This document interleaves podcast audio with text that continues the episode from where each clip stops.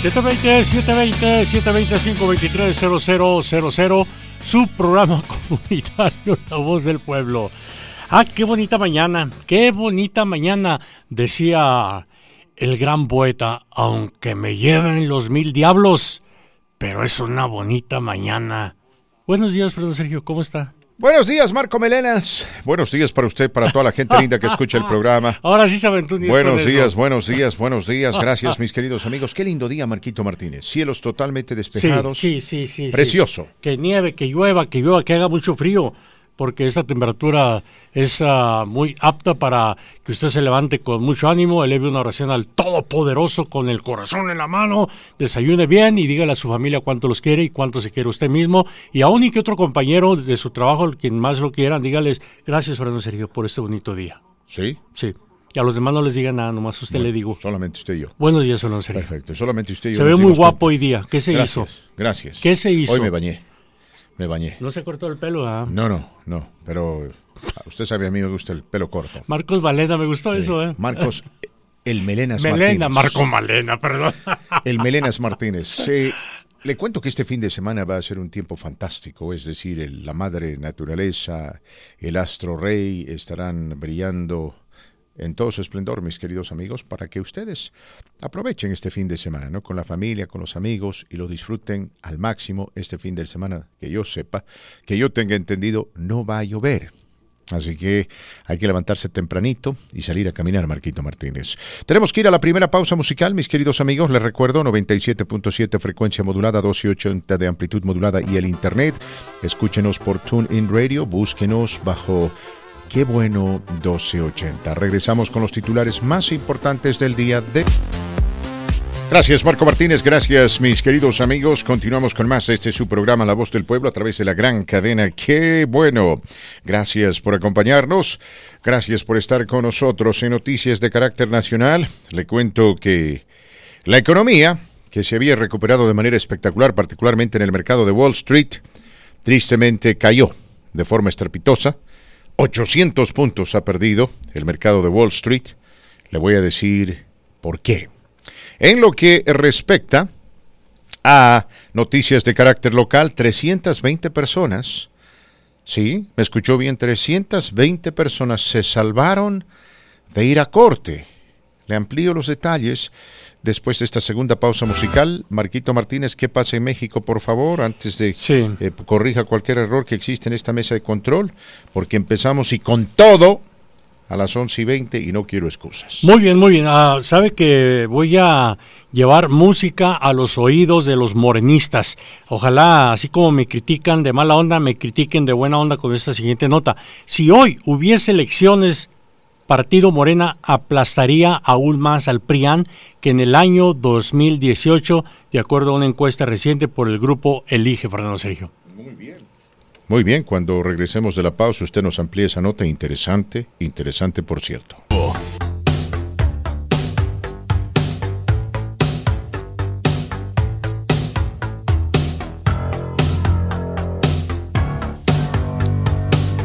Gracias Marco Martínez, buenos días mis queridos amigos, no se olviden 720-523-0000, número telefónico marcar 720-523-0000, está escuchando usted la voz del pueblo a través de la gran cadena que bueno. Marco Martínez, amplíeme por favor la noticia que se origina en México, que no deja de sorprender, uh -huh, uh -huh. más allá de que creo que hay una respuesta fehaciente, directa, taxativa, sin ningún tipo de tapujos a lo que usted acaba de compartir a nuestra gran audiencia. Sí, es algo, es algo muy interesante que ya quisiera el presidente Trump este reporte para su partido político, porque a prácticamente un par de años de la victoria de López Obrador por la presidencia de México y de campaña de desprestigios orquestadas por la oposición, supuestamente entre comillas, aparte de la difusión sistemática de fake news, la popularidad de Morena no ha bajado un ápice si las elecciones se celebraran hoy, el 53.9% de los votantes escogería a Morena para llevar el destino del país,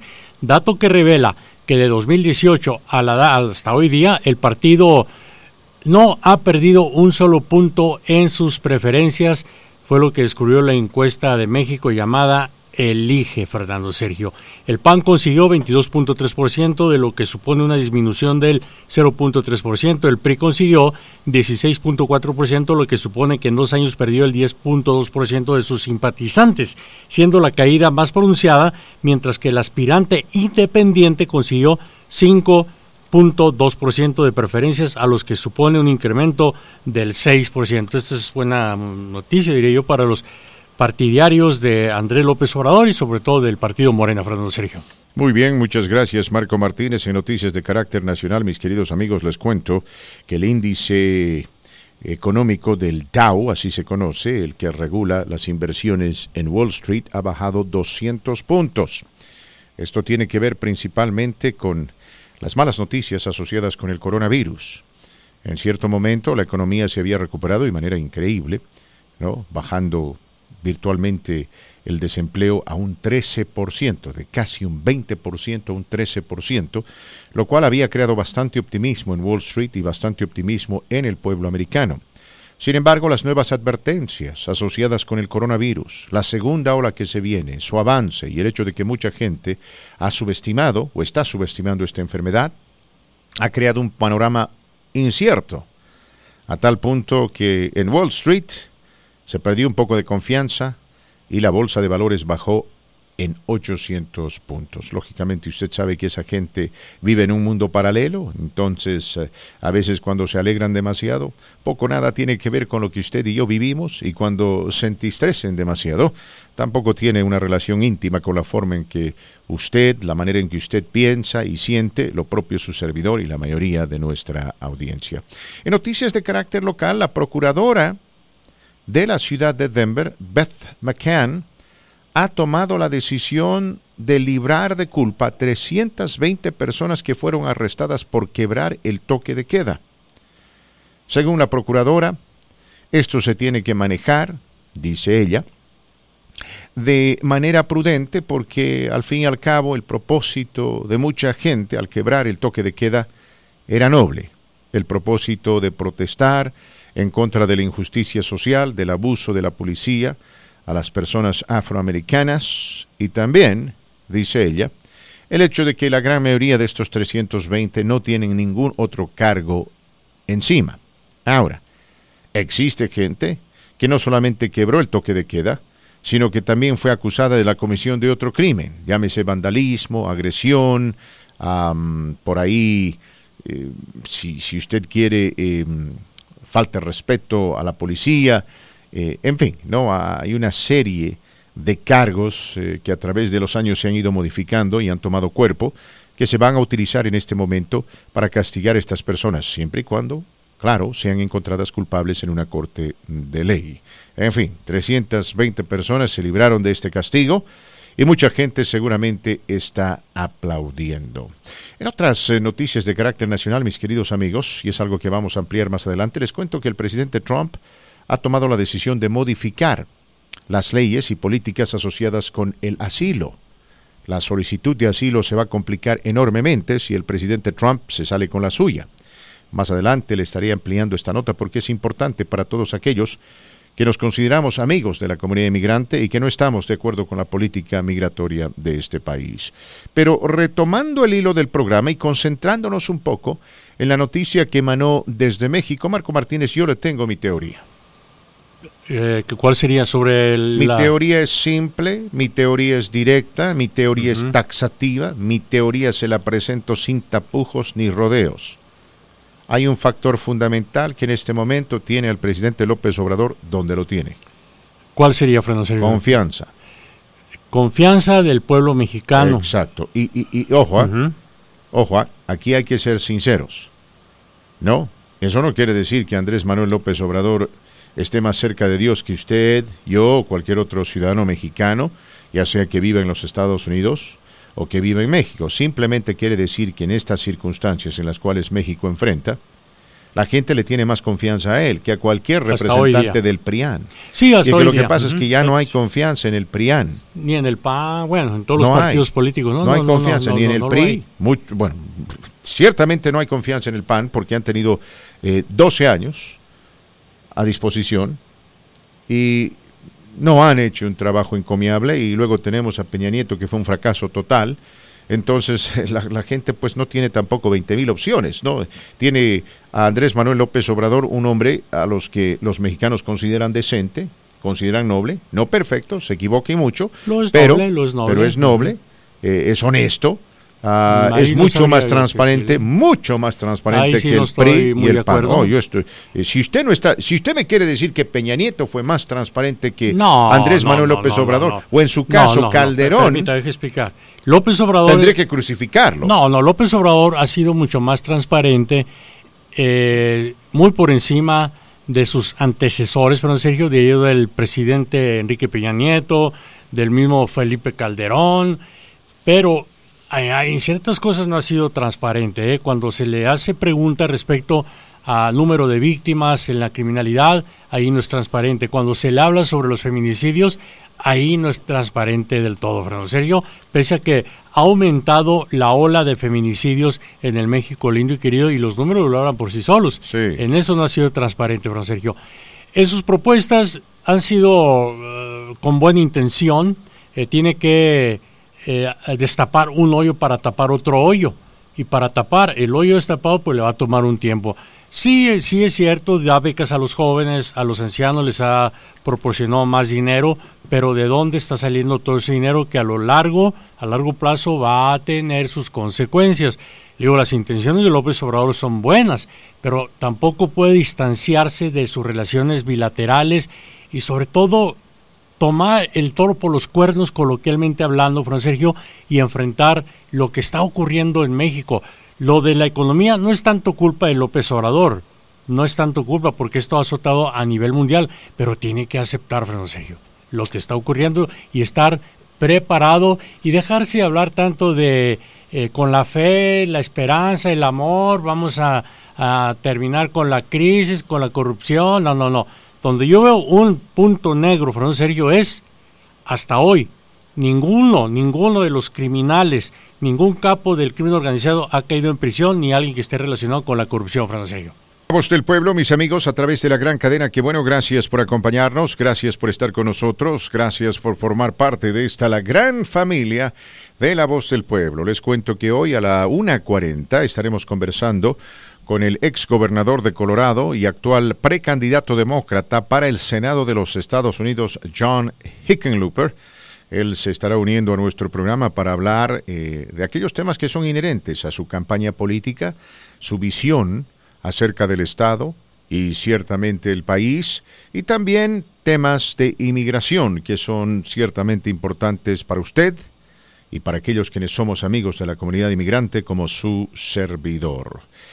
720-523-0000, número telefónico a marcar, 720-523-0000, repito, 720-523-0000. El tema del día está asociado con don Andrés Manuel López Obrador. ¿Por qué, en primera instancia, usted cree que él se mantiene tan popular hoy como hace más de un año cuando fue electo? Y número dos, si las elecciones en México fuesen a realizarse ahora, ¿votaría usted por él? ¿Lo apoyaría? ¿Y por qué? Es importante escuchar lo que nuestra gente tiene que decir, Martínez. Vamos a ir con llamadas telefónicas. Muy buenos días, ¿con quién hablamos? buenos días, uh, Fernando. Mi nombre es Enrique. Ya he tenido el honor de hablar con ustedes. Gracias, mi querido Enrique. Gracias por escucharnos. Bienvenido. Eh, cuéntanos, por favor. Somos todo oídos. Bueno, es evidente que eh, Marcos sigue constantemente con el golpeteo con el presidente. Sí. No es un dios nuevamente. Eh, él dice es que es bueno, pero es mentiroso. Pero es que es una buena persona, pero no está haciendo bien las cosas. yo creo que es lo que está pasando con con ah, el presidente Donald Trump. No es un presidente bueno. Yo te hago una pregunta a ti ¿Tú eres demócrata o republicano, Fernando? Independiente, mi querido amigo. No soy ni demócrata ni republicano. Ah, eh, eh, exacto. Entonces el punto es, tratamos de estar con la persona que más vea por los intereses de nuestro país, en este caso. Claro, pero, pero tenemos que ser honestos, no hay una diferencia abismal entre Andrés Manuel López Obrador y Donald Trump. López Obrador es un buen hombre, es un buen hombre. Es, un ejemplo que no hay que hacer ni republicano ni demócrata. Al, final estamos tratando de buscar la persona indicada o adecuada. Desafortunadamente en México hay mexicanos y hay mucha gente deshonesta. Tendría que pasar una, una o dos generaciones para que se quiten esa mentalidad. En mi caso, con mi padre, tenía la mentalidad, el que no transa no avanza. Y eso es una mentalidad de unas personas ya que están acostumbrados a la corrupción, a un sistema que es difícil limpiar. Y desafortunadamente, siendo negativos, pues menos. Ahora, lo que eh, está involucrado muchos, muchas situaciones en donde se les acabó la corrupción, se les acabó el negocio y todas esas personas estaban acostumbradas a eso y están en contra del presidente. Lo que pasaba en Televisa, eh, eh, estaban acostumbrados a tener grandes ingresos y se les acabó todo eso porque pues estaban robando y eran ingresos que eran del, de, los impuestos del gobierno, del pueblo y al final pues los beneficiarios nomás eran unos cuantos y no se valía. Ahora, el detalle es de que eh, Marcos habla mucho de mucha criminalidad y todo eso. Las redes sociales ahora no permiten o no dejan escapar ninguna situación de asesinatos, eh, cuántos homicidios. Antes no existía eso, antes no había eso. Juan, Siempre ha existido eso. No, no, no, ahí se equivoca, amigo, disculpe. Eh, gracias por su comentario. así, así es como se debe opinar con buen criterio y fundamento, pero en esta ocasión creo que se equivoca, amigo. Aquí siempre de que yo tengo uso de la razón y comencé a trabajar al lado de Fernando Sergio, colaborando en su programa La Voz del Pueblo, hemos compartido eh, lo que ocurre a nivel criminalidad en revistas no gubernamentales o gubernamentales, en noticieros. Eh, nos tocó ver el nacimiento, el crecimiento de la lucha contra el crimen organizado, así llamada por uh, Felipe Calderón. Y desde que le digo, comencé aquí en la voz de pueblo, siempre hemos reportado. Creo que el problema ahí continúa vigente, pero adelante, amigo, adelante. Muy, buena, buen comentario, adelante. Eh, el detalle es muy sencillo y por último, porque eh, al final pues no hay mucho tiempo. Pero bueno, por ejemplo, en Tijuana, eh, he escuchado de, burle, eh, de lugares de prostitución en donde jamás gente que había estado en diferentes partes del mundo habían visto algo similar a lo que se veía ahí. Tú podías tener sexo con quien quisieras, hasta con un bebé. Y eso está con dirección santo y seña en Tijuana. ¿Cuándo habían visto algo así en, en otras partes de, del mundo? En otros países. Eso ha existido desde hace mucho tiempo. ¿Qué pasó con las 268 mujeres que murieron en el, sexenio de Carlos Salinas de Gortari? Nadie los dijo, nadie lo comentó. Y ahora con las redes sociales nadie se escapa. Entonces ahora la, información es mayor que antes. Ahora hay más comunicación que antes. Eso siempre ha existido. Ahora, yo, yo no creo que, que, haya más en la actualidad que antes. Eso siempre ha existido. ¿Qué pasó con los 43 desaparecidos? ¿Qué pasó con la matanza del 68? ¿Cuánta gente murió allí? Y nadie hizo caso de eso porque no existían las redes sociales como ahora. Muy Entonces ahora le están buscando un pelito para decirle que, que, que está pelón prácticamente López Obrador. Gracias, mi querido amigo. No nos olvidemos que las redes sociales están vigentes desde hace una década, así que en cierta medida Peña Nieto también sufrió ¿no? El, el, efecto nocivo de las redes sociales, si se quiere. Sabemos que no todo lo que sale es publicado o difundido a través de las redes sociales es lo correcto. Mucho, mucho de lo que se propaga por las redes sociales, Marco Martínez, es mentira. Vamos con más llamadas telefónicas, por favor, se nos fueron por ahí, línea 95, por favor, Martínez, ¿con quién hablamos? Buenos días. Buenos días, te habla Ricardo. ¿Cómo está Ricky? Ah, mire, mi opinión es, que yo creo que en el caso este de, del presidente López Obrador, este, lo que se propuso no es un, lo que se propuso en su presidencia no es algo que pueda ser posible en seis años tal vez ni siquiera en 12 años, ¿no? Separar el poder económico del poder político es algo, nadie es, nadie es iluso para pensar que, oh, después de un año ya va a estar, ya, ya, ya, esto ya va, ya va a estar hecho, ¿no? Uh, la corrupción de nuestro sistema, nadie, ¿quién, en, en qué cabeza sana cabe que después de un año, dos años o en seis años no vamos a tener todavía una una sociedad y un Estado corrupto? Nadie. ¿Sí?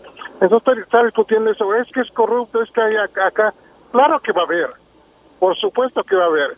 de esas propuestas grandes de nuestro presidente, yo creo que la sociedad mexicana las entiende y las apoya. Sí, las apoya y las entiende y a mí en lo personal me encantaría que se le diera seguimiento a el plan económico, socioeconómico de López Obrador. Lo digo por lo siguiente, porque cada sexenio reinventan a México. Y a mí me encantaría, repito, que al terminar la administración López Obrador, si es que no intenta reelegirse, el nuevo que llegue a la silla presidencial analice cuidadosamente lo bueno del legado que dejaría López Obrador y se continúe con eso, Fernando Sergio, tal y como lo hacen aquí en Estados Unidos, a excepción de Donald Trump con Barack Obama. Y lo malo, se una explicación al pueblo mexicano por qué se va a retirar, pero ese es uno de los mayores problemas en México. Repito, que no es primera vez que hablamos de ello. Reinventar a México cada sexenio, Fernando. Eh, Ricardo, tú votarías, bueno, yo creo que votaría, ¿no? Tenemos dos personas que ya votarían por el señor Andrés Manuel López Obrador. Vamos con más llamadas telefónicas. ¿Con quién hablamos? Buenos días. Buenos días. Muy bien. Línea 123, buenos días. ¿Qué tal, amigo Fernando? ¿Cómo está usted? ¿Cómo está usted, mi querido Ramón? Eh, muy bien, muy bien. Un saludo, un gusto en saludarlo usted ya. Adelante, mi querido Ramoncito. Ramoncito. Uh, gusto en saludarlo, usted a Marcos, y a toda la gente que trabaja acá en Sí, señor. Este, quisiera dar mi humilde opinión acerca de del trabajo de López Obrador. Mira, Fernando, este, yo casi no tenía información de este de, López Obrador porque no la difundían anteriormente, o sea, a pesar de que él tiene muchos años en la política, no la difundía la prensa y de vez en cuando, yo me acuerdo en México el, un, el noticiero 24 horas de, de Jacobo Saludos, le daban una oportunidad, le daban oportunidad, pero no le preguntaban, no lo cuestionaban, simplemente tenía este, tenía derecho a a cierto tiempo y él se, se desplayaba este, hablando sobre su, su proyecto.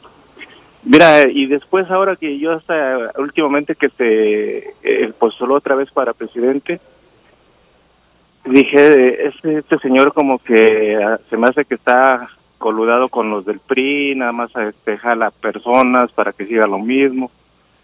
Y ya lo dejé así, pero fíjate que ya vi su, su trabajo y, y, cuando yo vi una foto donde estaba una, una abuelita con un niño este en una casa de tierra y le estaba llegando el cheque, el cheque de, que le están viendo él, me empezó a llamar la atención y luego este fíjate que hasta yo me levanté, yo no trabajaba los domingos, los sábados ni los domingos y me levantaba tarde y yo lo vi a esta persona trabajando, eh, sudando y, y levantándose y y acostándose tarde. Entonces, fíjate que me, empezó a inspirar, empezó a inspirar y empecé a seguirlo más y más. Y luego ahora que quitó el huechicoleo, que este que está quitando a tantos corruptos como los de las guarderías, los, los que robaban las medicinas, eh, lo que bajó el, la, la gasolina. Sí. Todo eso me, ha inspirado, Fernando, me ha inspirado. O, sea, tú votarías por él, obviamente. Si, si, si, las elecciones fuesen... Ahora yo pienso que... Sí, Fernando, 100%. Pero él no bajaría, él no bajó la gasolina. Explique, por favor, Fernando. bueno, bueno, pero, pero, a ver, a ver, a ver. Yo le voy a hacer una pregunta. Gracias, Ramón. Ramón, yo te entiendo perfectamente, pero yo te digo a usted algo, Marco Marco Martínez. Sí, señor. Eh, si la gasolina estuviese por los cielos, usted y muchos le estarían echando la culpa a él. Sí, igual aquí en Estados Unidos. Ah, ah entonces, pues dele, dele, el crédito que merece, ¿no? Porque la gasolina no, yo no bajó. El crédito a López no, sí, sí, hay, que, hay, hay que tener la valentía. A nivel que mundial. entiendo eso, ah, entiendo eso, pero esa es una de las figuras que está asociada con su gobierno. Pero no bajó por orden de López Obrador. No, Por eso usted, que es no ha bajado. Parte, un economista no con título, pero se ha ganado el título de ser un economista por la experiencia que tiene de años en economía, es mejor una persona de usted explicar por qué bajó la gasolina a nivel mundial. Le voy a explicar en por términos favor, netamente pero no, económicos. A mí no me a echarle el crédito a déjeme, déjeme, me, dijo que era catedrático, ¿verdad? Bifi. Entonces déjeme usted hablar como catedrático antes de ir con las noticias de carácter nacional, diré local. En términos netamente económicos, tomando en cuenta la oferta, la demanda y factores positivos y negativos asociados con la economía, en un marco netamente interno y externo, ¿no? Hablando no solamente desde un punto de vista global, sino regional y nacional. Oh, Debo coincidir con usted, distinguido periodista, de que no, el presidente López Obrador no enactó ninguna política que permita el rebajo de los hidrocarburos. Estos bajaron de precio por, indudablemente, el ceteris paribus asociado con el coronavirus. Ahora, fuera de ello, creo que si usted le va a echar la culpa al señor López Obrador por la violencia que existe en México, después de que él ha estado en el poder por más de un año, sería también propio, correcto, certero y indudablemente transparente el extenderle el crédito que merece por estar manejando esta crisis y la economía de manera aceptable, con una política sostenible en medio de una tormenta perfecta, señor. Ah, me hicieron recordar, voy a la, pausa de noticias, a Jacobo Saludowski, La magia de la radio, una parodia. Ah, caray. Ah, caray, su amigo Jacobo Saludowski. ¿Ya llegó Paula? Qué bárbaro, Fernando Krugman. Fernando Krugman, experto en economía. Regresamos, gracias, ¿eh? Gracias, amigos, gracias, eh, gracias. Eh, continuamos con más de este su programa, eh, La Voz del Pueblo, al área a través de la gran cadena que, bueno, 4 a 0 va ganando AMLO. No me sorprende porque ¿qué, alternativas nos puede ofrecer el PRI? ¿Qué alternativas nos puede ofrecer el PAN? No hay. Y uno de los factores fundamentales es la fe, Marco Martín. la confianza. El, pueblo sigue teniendo mucha fe y mm. ah, yo doy lapso y de buena onda lo digo, ojalá Dios me siga dando vida y trabajo. A tres años comenzaremos a ver los sueños de López Obrador si se cristalizan o no y comenzaremos a ver la reacción del pueblo mexicano. Si después de tres años en el poder sigue igual como hasta hoy día, eh, como, como dijéramos en el barrio, en el barrio, perdón, ya fregó López Obrador con la bueno, aquí ¿eh? nuestro amigo el Doberman dice, Fernando, con todo respeto, usted hará sus maletas y se irá a Venezuela antes de que López Obrador pierda la elección de aquí a cuatro años, dice él. no, ya le tiene listo el boleto. No, además, mire, ¿para qué se quejas? Ya le tiene Alejandro de ahí Zacatecas, le tiene ya su casita en Guadalajara. Y le agradezco y Alejandro. Y, dijo que iba a comprarle una radio. ¿eh? Ojo, Alejandro. Ojo, de que por ahí tengo que aceptar tu oferta. Así que te agradezco mucho porque sé que viene de... Cuando Alejandro habla, habla las cosas en serio, ¿no? Es como él pues, dice, cuando yo pues, sazono la carne, la sazono bien. A mí, siempre me, mm. me, sale, yo, yo presento a la gente y son los beneficiados y a mí es el que me hacen a un lado. Pero no importa. Es que usted come demasiado menudo. Se acaba el menudo de los fines de semana. Eh, mis queridos amigos, les voy a contar ¿eh? después de esta llamada telefónica lo que está sucediendo en este país en relación a las elecciones que se vienen en cuatro meses. Hablo de las elecciones de este país, las elecciones estadounidenses, donde se encuentra cada candidato, para que usted vea en primera instancia, cuán fiel es la base del señor Trump. Y en segunda instancia, para que usted también vea y entienda que él no es invencible. Vamos a ir con llamadas telefónicas. Marco Martínez, muy buenas, eh, buenos días. ¿Con quién hablamos en La Voz del Pueblo? Buenos días, Fernando Sergio. ¿Cómo está? Habla Verónica. Bien, ¿cómo estás tú, Verónica? Bienvenida. Bien, bien, gracias.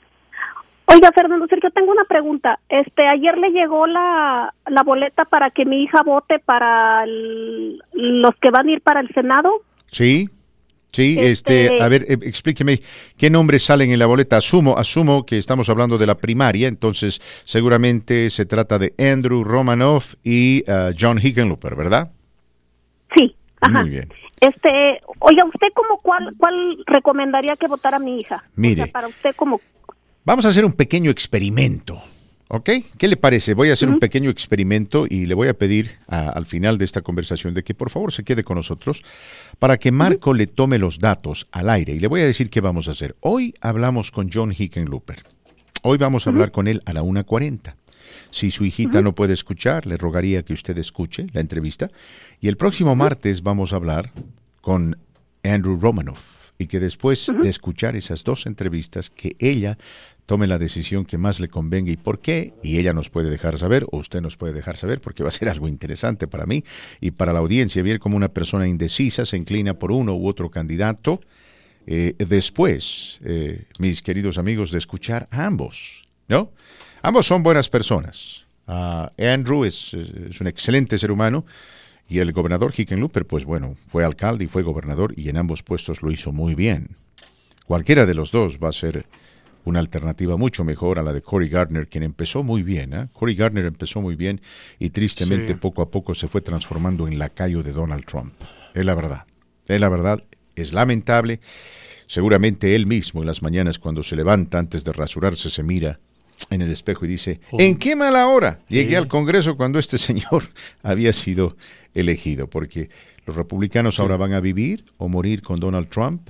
Al final del día, el que decide es usted, que sale a votar. Así no importa cuántos viajes haga ah, perdón, este Donald Trump al estado de Colorado para apoyar a, ah, no, importa. su gallo. Adelante, no Fernando No importa, bajo ninguna circunstancia yo apoyaría a cualquier candidato que, que, que promueve el señor Donald Trump. Buenos días, ¿con quién hablamos? Bien, bien, buenos días con Isaac. ¿Cómo estás, Isaac? Bienvenido, mi querido amigo. Muy bien, muy bien. A ver, ¿tú votarías por Don AMLO, sí o no? ¿Por qué? No votaría, no votaría. Sí. Primero porque no soy su fan. y segundo, eh, mentiroso. Tercero, porque aunque hay cosas que él... Es, este, prometió en su campaña son cosas que no se pueden arreglar de la noche a la mañana y su política de abrazos y no balazos es, es, es una tontería. Aparte, él no está respetando la constitución.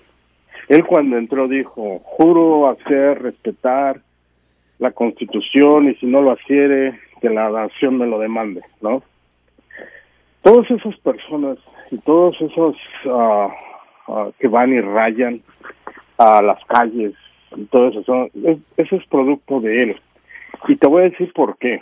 Hace muchísimos años, allá en Ciudad Universitaria, yo trabajaba en una copiadora.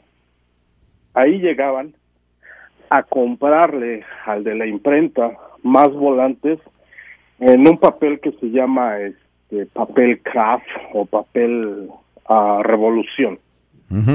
Todo eso era, todo eso era para colectar y hacer propaganda. Em, eran porros.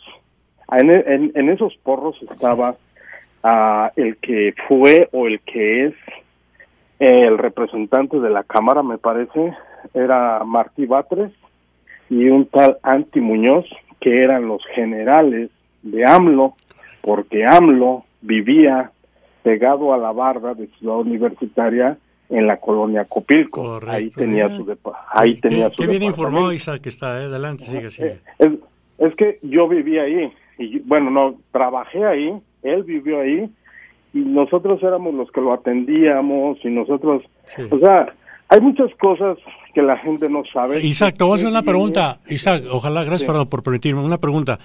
Eh, muchos dudan de la originalidad del BOA. muchos creen que esto fue un invento de López Obrador y creo que va de la mano con lo que está comentando usted mismo, Isaac. Sí, sí, sí, sí, va de la mano. A ver, a ver Isaac, Isaac, ¿tú crees, ¿tú crees que los otros partidos eh, te ofrecen una alternativa viable en este momento? No, y el otro día yo se los dije, les dije, nadie, nadie está capitalizando la pérdida de Morena si es que la hay y si la hubiera. ¿Por qué?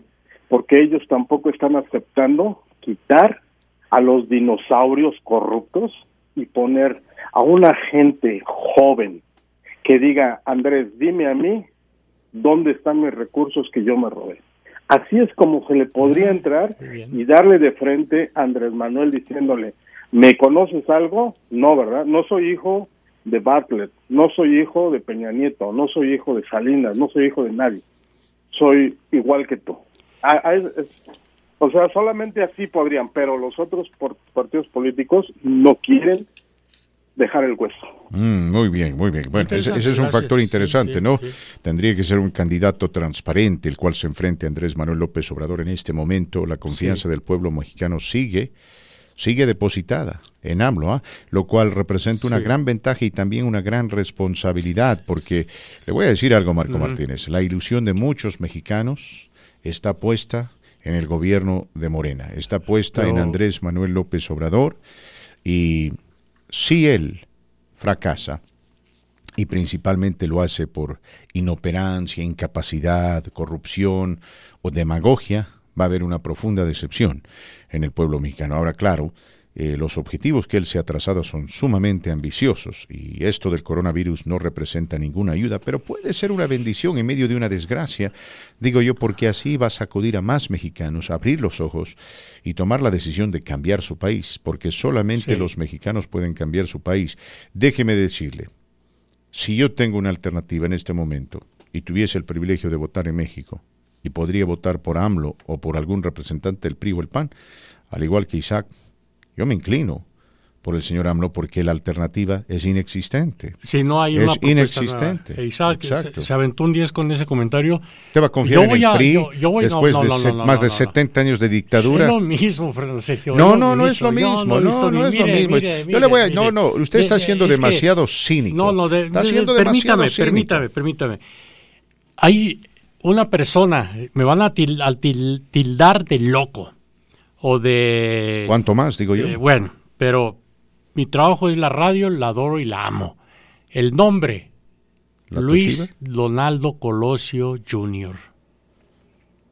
Ahí se los dejo de tarea. Yo, yo, yo, yo, yo, yo, te, voy a decir, yo no necesito. Luis Donaldo Colosio sí, pero, pero pues el hijo es el hijo y el padre es el padre. Y además, ojo, ¿ah? hay que leer sobre ojo con lo del padre. ojo con lo del padre. ¿Por qué? Eh, le voy a decir ojo con lo del padre, porque el padre nunca pudo llegar a ser presidente. Entonces existe una ¿Por qué especie. No, ¿Por qué no iba a llegar a ser presidente? Déjeme, déjeme terminar. Por favor, Fernando. Déjeme terminar. No insulte mi. Déjeme terminar. Es que ese es su problema. Usted, antes de, que yo termine de hablar, usted ya está hablando. Que me callo. Y por eso, calle escuche y aprenda. ¿Cuántas veces se lo tengo que repetir? Ya pues, adelante, me ah, Bueno, ahora tenemos que ir a la pausa. Quiero que hable, Andeli. Vamos a ir a la pausa. cuando regreso, cuando regresemos, perdón, le voy a decir cuál es mi teoría del señor eh, eh, Luis. Eh, el hijo. No, no, quiero hablar del papá primero. El hijo, pues no, lo conocemos al hijo. Ojalá le vaya bien, ¿no? Ya veremos, ya veremos. Pero a ver, ¿a qué partido representa? Es un partido de estos semi-desconocido, Fran Sergio, no recuerdo el nombre del partido, pero ya incursionó en la política y creo que va poco a poco.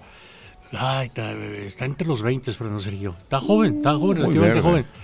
Pero muy, muy, hablando de sangre nueva, ¿qué es lo que necesita la política en eh, México? desde ese marco tal vez sí, pero, pero que él sea la esperanza eh, en este momento. No se le olvide lo que acabo La respuesta es definitivamente no. Bueno, no, se les olvide lo que acabo de hablar eh, para el futuro. Sea más realista, por favor. Cuando ya me entierren, cuando sea ya más realista. Ya sean mis cenizas o, seis pies bajo tierra, usted quiero que frente a mis cenizas o frente a mi tumba vaya y diga, Marcos, bueno, hasta Ruquillo, Marquitos, tenías razón. Tenías mucha razón, Marcos. Con todo el sabor de México. Gracias, Marco Martínez. Gracias, gracias, eh, gracias. Eh, continuamos, mis amigos, con más de este su programa La Voz del Pueblo. Recta final de esta, la primera hora de su programa. Tengo que bueno, tengo que cumplir lo que he prometido. Le había prometido hablar un poco de la economía, de las elecciones y de la nueva política de asilo del presidente Donald Trump y lo vamos a hacer. Pero antes, Marco Martínez, para responder su pregunta y por favor, déjeme tranquilo después porque tengo una tarea que cumplir. No se haga bolas. No se haga bolas, por favor. Luis Donald, Donaldo eh, Colosio, eh, todos eh, quienes lo conocían decían que era una gran persona un hombre que aparentemente tenía genuinas ambiciones, honestas, transparentes con este hermoso país, los Estados Unidos mexicanos, pero lo asesinaron cobardemente. Entonces a esta altura no sabemos qué tipo de presidente le hubiese sido. Sucede lo mismo con John Kennedy aquí en los Estados Unidos de América, ¿no?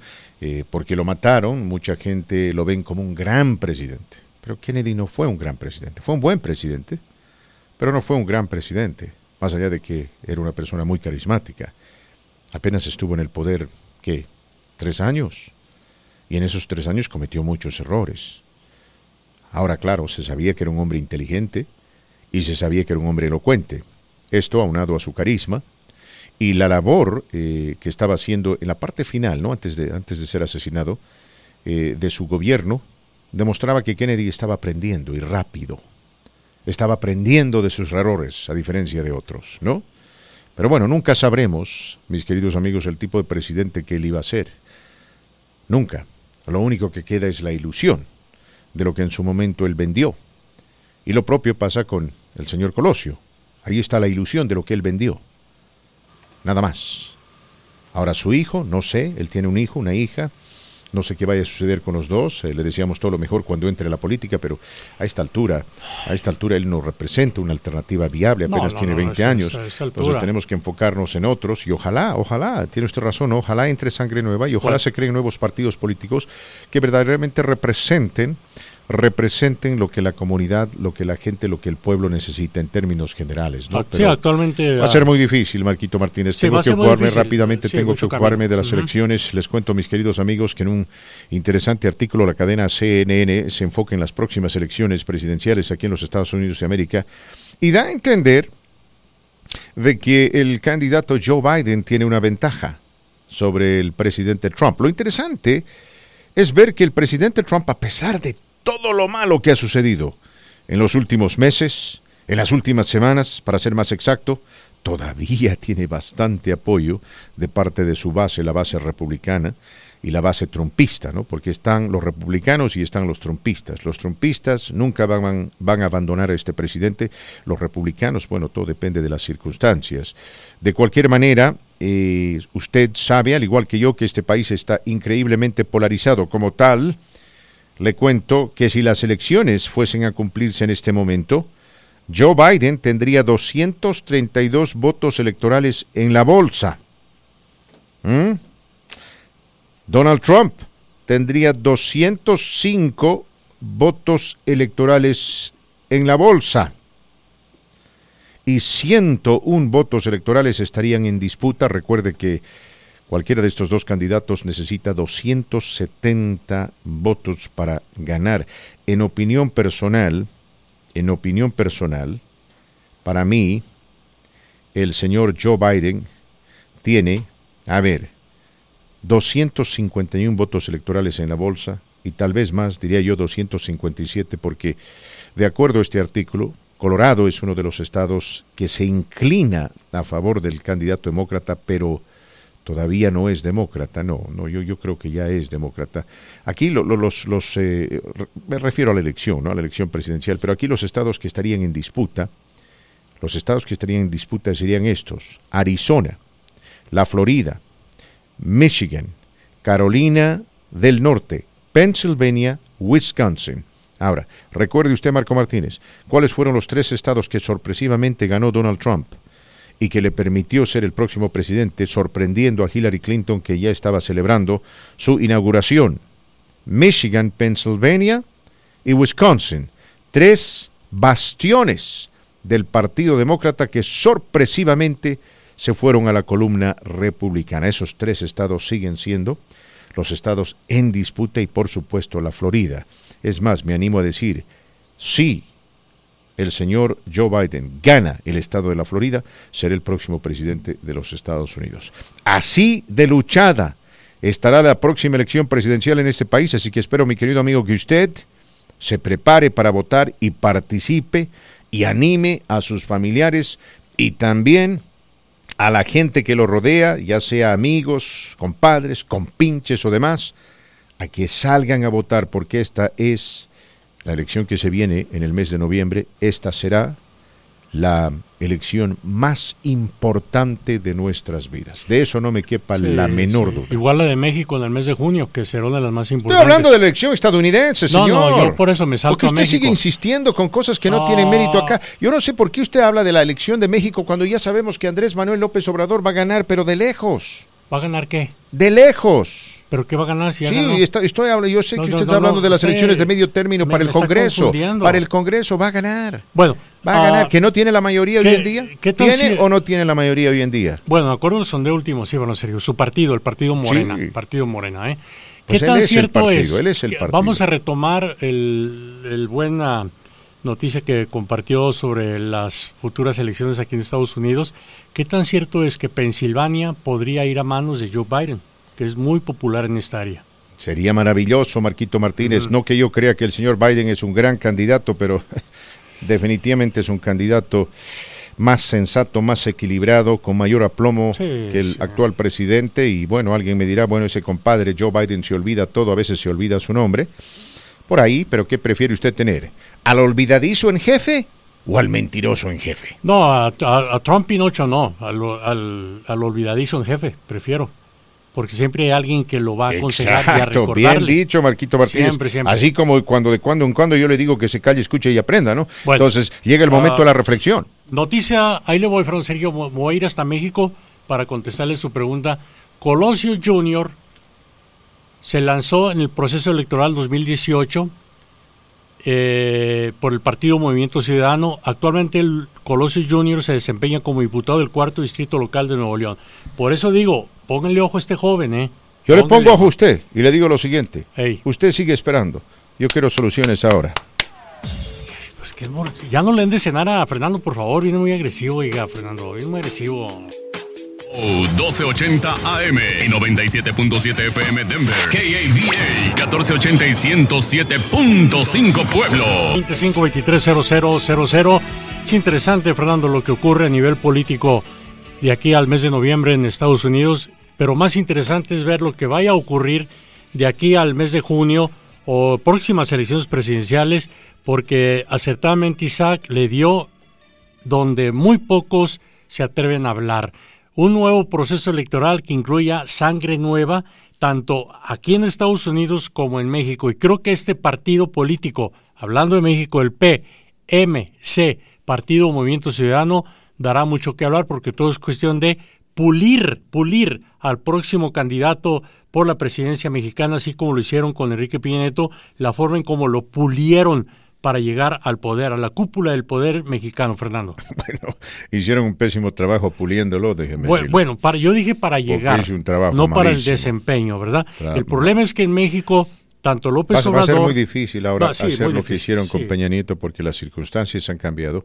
Sí, obvio. la, ya, ya la la gente, México ojos. es mucho más consciente. Sí, Exacto. sí, sí, sí, exactamente. Cuatro minutos después de la hora, mis queridos amigos, bienvenidos a la segunda hora de este su programa, 97.7 frecuencia modulada, 1280 de amplitud modulada y el Internet. Usted nos puede escuchar bajando la aplicación inteligente de este su programa, la aplicación de radio Qué Bueno, se llama Qué Bueno, así de fácil, así de simple, se llama Qué Bueno. Me escuchó bien, Qué Bueno. Y usted nos puede escuchar en vivo y en directo cuando quiera y donde quiera. Segunda hora de este su programa La Voz del Pueblo. Le recuerdo, a la 1.40 estaremos conversando con el gobernador John Hickenlooper. Él es uno de los precandidatos, ¿no? Atención, uno de los precandidatos para llegar a ser el representante de su partido en la próxima elección asociada con el Senado, donde se estará enfrentando al republicano Cory Gardner, que no es un mal hombre pero quien lamentablemente se sometió a la voluntad de Donald Trump. Muy difícil, ¿no? Para Cory Gardner realmente poder sobrevivir dentro de este partido republicano que pues no tiene, no tiene espina dorsal. No tiene espina dorsal, mi querido Marquito Martínez. Sí, ah, Fernando Sergio, pues ah, hablando de cosas más agradables, ya salió una voluntaria para cortarme el cabello el sábado. ¿Sí? Sí, mire, lo voy a mostrar en vivo, eh, mire, permítame. No, no, no, no, gracias, Mire, por favor, Dios mío. nomás, por nomás. Entonces es Son cuatro meses, cuatro meses de aislamiento. Sí. Y yo quiero pedirle a la gerencia de esta honorable radio Sí. que las tres horas que yo paso al aire son de, de, de mucho relajamiento ¿Usted se lava el espiritual cabello todos los días? y mental. Y ojalá nos dieran cinco horas de la voz del pueblo. ¿Se, la- se lava el cabello usted? Todos los días, ¿Todos los días? con jabón del perro. Sí. Es el mejor jabón, ¿eh? El sote Mata las pulgas. Mata las pulgas, déjeme No, todo lo de- decirle. pero sí ya me hace falta. eh. Mata las pulgas. Gracias por, por el ofrecimiento, lo agradezco, eh, gracias. Mis queridos amigos, le ofrecieron porque le dije el Melenas Martínez. ¿eh? Sí, en cuanto, sí, en verdad. No, muchas gracias, muchas gracias. El sábado, Este- el sábado ya no lo cortamos, Fernando. Mis queridos amigos, eh, la administración del presidente Trump está trabajando para cambiar las políticas de asilo de los Estados Unidos de América, supuestamente para hacer de este proceso mucho más eficiente, eh, para hacer de este proceso mucho más transparente y mejorarlo. Pero en realidad lo que él está haciendo es buscar la forma de literalmente cerrar las puertas de este país de manera hermética, para que nadie tenga la oportunidad de venir a esta nación y solicitar asilo, o tal vez entrar a una embajada o a un consulado en su país de origen y hacer lo propio. No, esta administración es la administración más antimigrante en la historia moderna de este país. Definitivamente es más antimigrante que la administración de Richard Nixon, que la de Jerry Ford, que la de Jimmy Carter, Ronald Reagan, George Bush padre, Bill Clinton, George Bush hijo y Barack Obama. Ninguno de esos presidentes había sido como este. Sabemos que este señor quiere la supremacía blanca. Es así.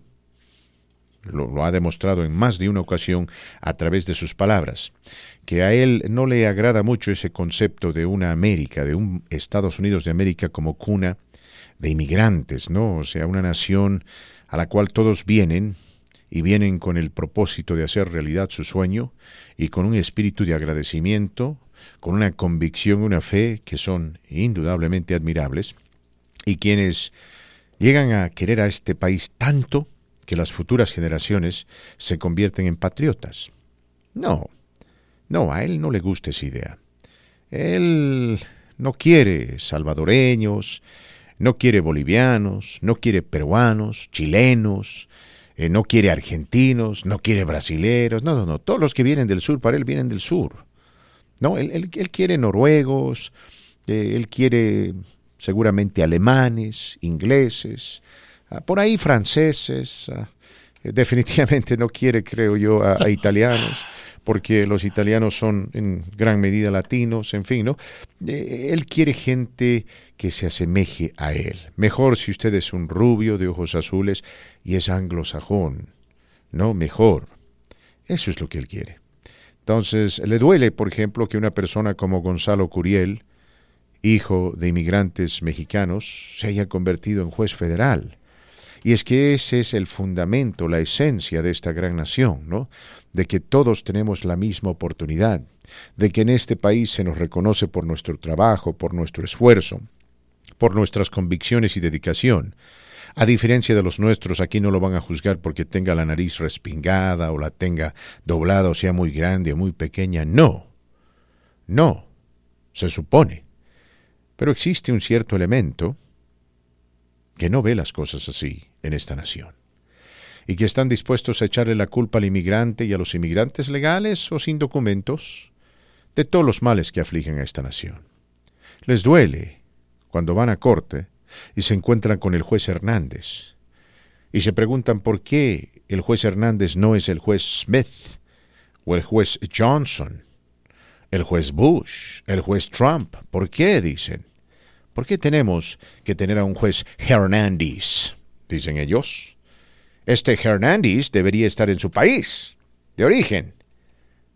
Y cuando alguien los sacude y les deja saber que el juez Hernández nació en los Estados Unidos de América, entonces hablan de los padres, ¿no? O los abuelos. Bueno, este vino de algún lado. Tuvo que ser México, tal vez Nicaragua, por ahí Honduras, o por ahí Perú. Pero el problema, mis queridos amigos, es que ellos también vienen de otro lado. Todos quienes vivimos en este país hemos venido de otro lado, salvo que usted sea indioamericano, ¿no? Claro, en ese caso la historia es distinta. Tal vez usted tenga el derecho de reclamar acerca de este país como su suelo. Este país es un país de inmigrantes, es un país de americanos. No conozco hasta el día de hoy un inmigrante, particularmente de Latinoamérica, que no quiera este país, que no lo aprecie, que no lo admire, que no lo respete, porque este es su país eso no quiere decir que Estados Unidos sea una nación perfecta, no, de ninguna manera, pero es una gran nación. Nos alojó y nos permitió plasmar nuestros sueños y tener ese espíritu pionero y empresarial que también da lugar a los sueños de nuestros hijos, quienes tal vez conquisten mayores retos que los nosotros, que los que nosotros hemos conseguido. Entonces, no, mis queridos amigos, no. Es a, cierta gente no le gusta eso, no le agrada eso. ¿O me equivoco, Marco Martínez? ¿Me equivoco? No, está usted lo correcto, Francisco, al 100% lo correcto. Eh, no quiero hablar de más por ser eh, su programa La Voz del Pueblo, por aquello de las dudas que nos estén escuchando en Washington, pero viera cómo me he documentado todos estos días de aislamiento, Francisco, en lo que se refiere a discriminación. Pero usted, usted, cree que lo que esta administración está buscando es mejorar el sistema de asilo, simplemente habrán, habrán revisado la lista de países de donde se solicita asilo, ¿no? Sí, sí. México, Honduras, eh, Nicaragua, Guatemala, más abajo está Perú, Chile, Argentina. No, no, no, no, por favor. ¿Alguien solicita asilo de, de, Noruega? No. Es que no les interesa. ¿Alguien solicita asilo de Alemania? No. No les interesa. ¿Alguien solicita asilo de Inglaterra? Menos. Entonces, ¿qué dijeron? Mejor entonces cerramos el asilo porque no queremos ni latinos ni africanos acá, por favor. Solamente europeos, anglosajones, blancos y preferentemente protestantes. Ah, y, que tengan ah, buen dinero. Si Marco Martínez tiene un millón de dólares y quiero eh, pedir asilo político o asilo económico en Estados Unidos, inmediatamente me dan la tarjeta verde.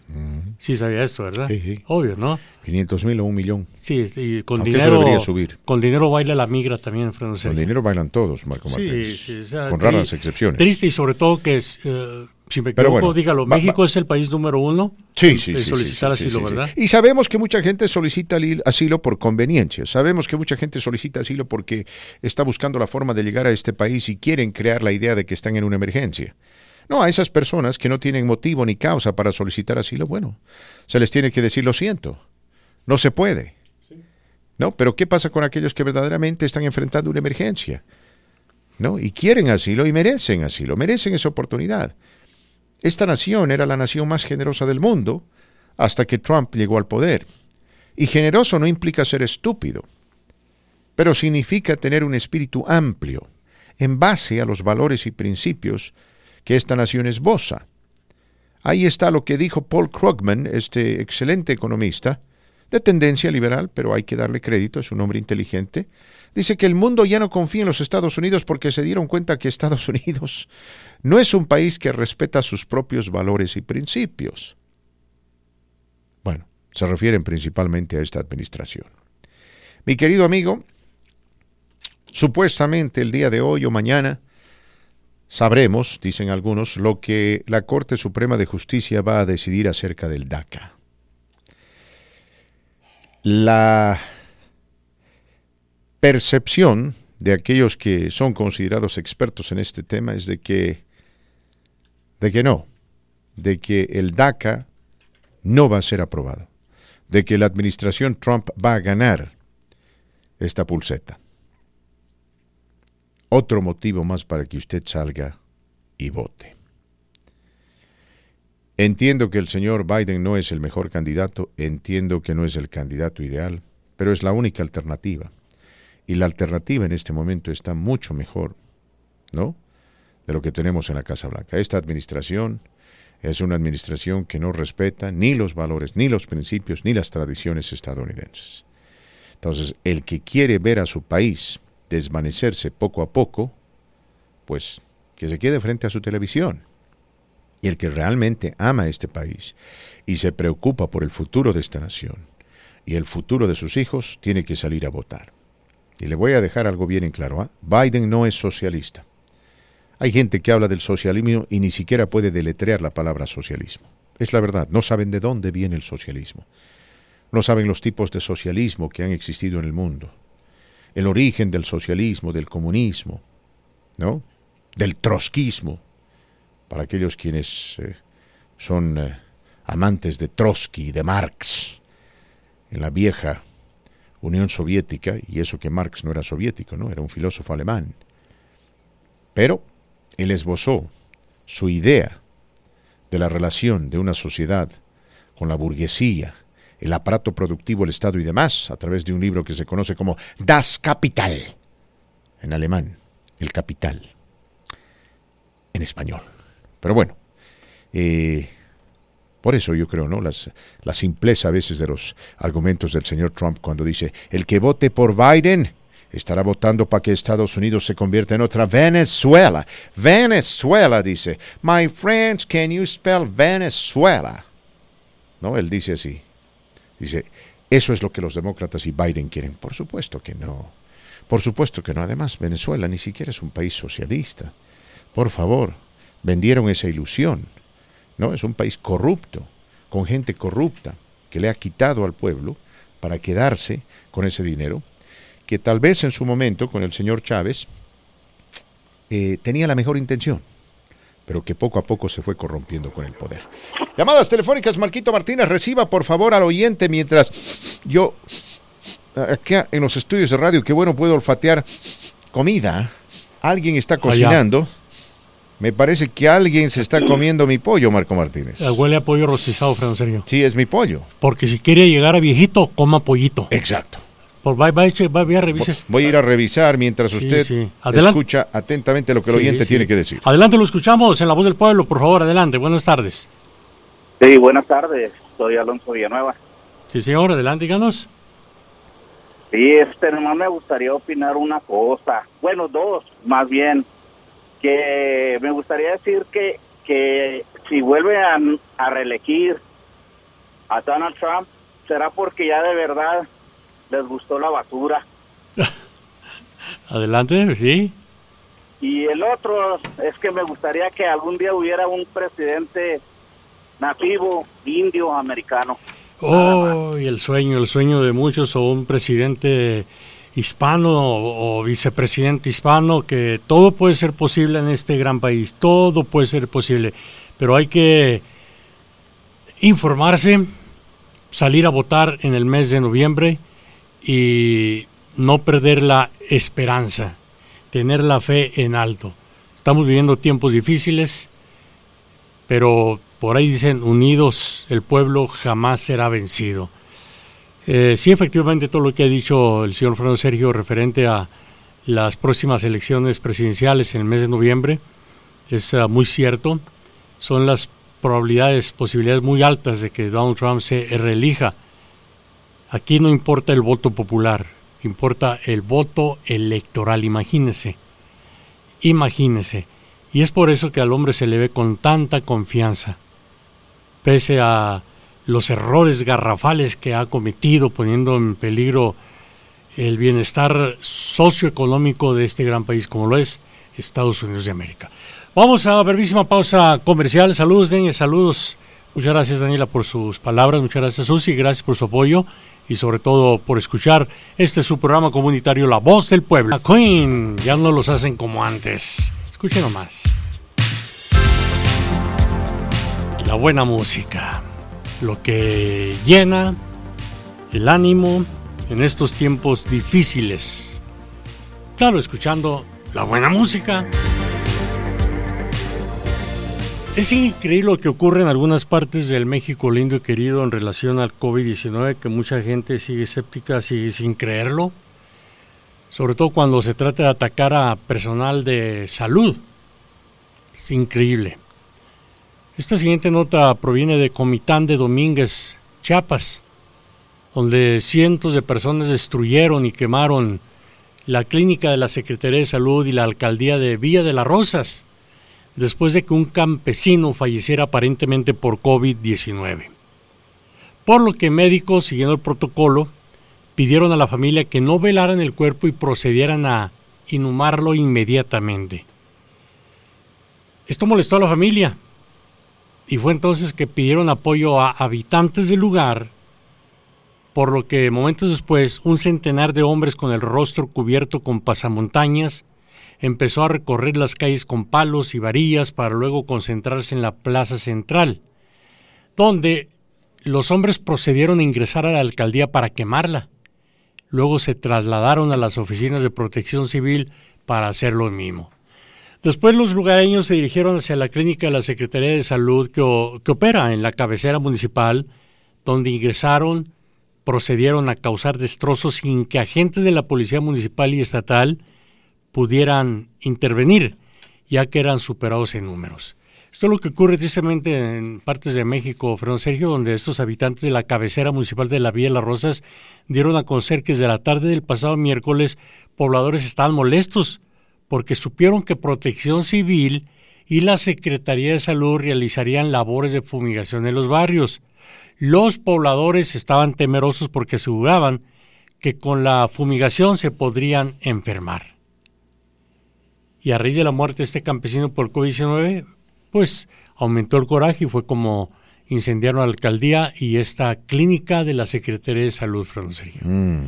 Siguen los ataques contra personal de salud en México, Fernando. Muy lamentable. Sí, caray. Lamentable desde todo punto de vista. La ignorancia en su máximo esplendor, podríamos llamarlo, ¿no? Sin agraviar y sin generalizar en partes de México, Fernando.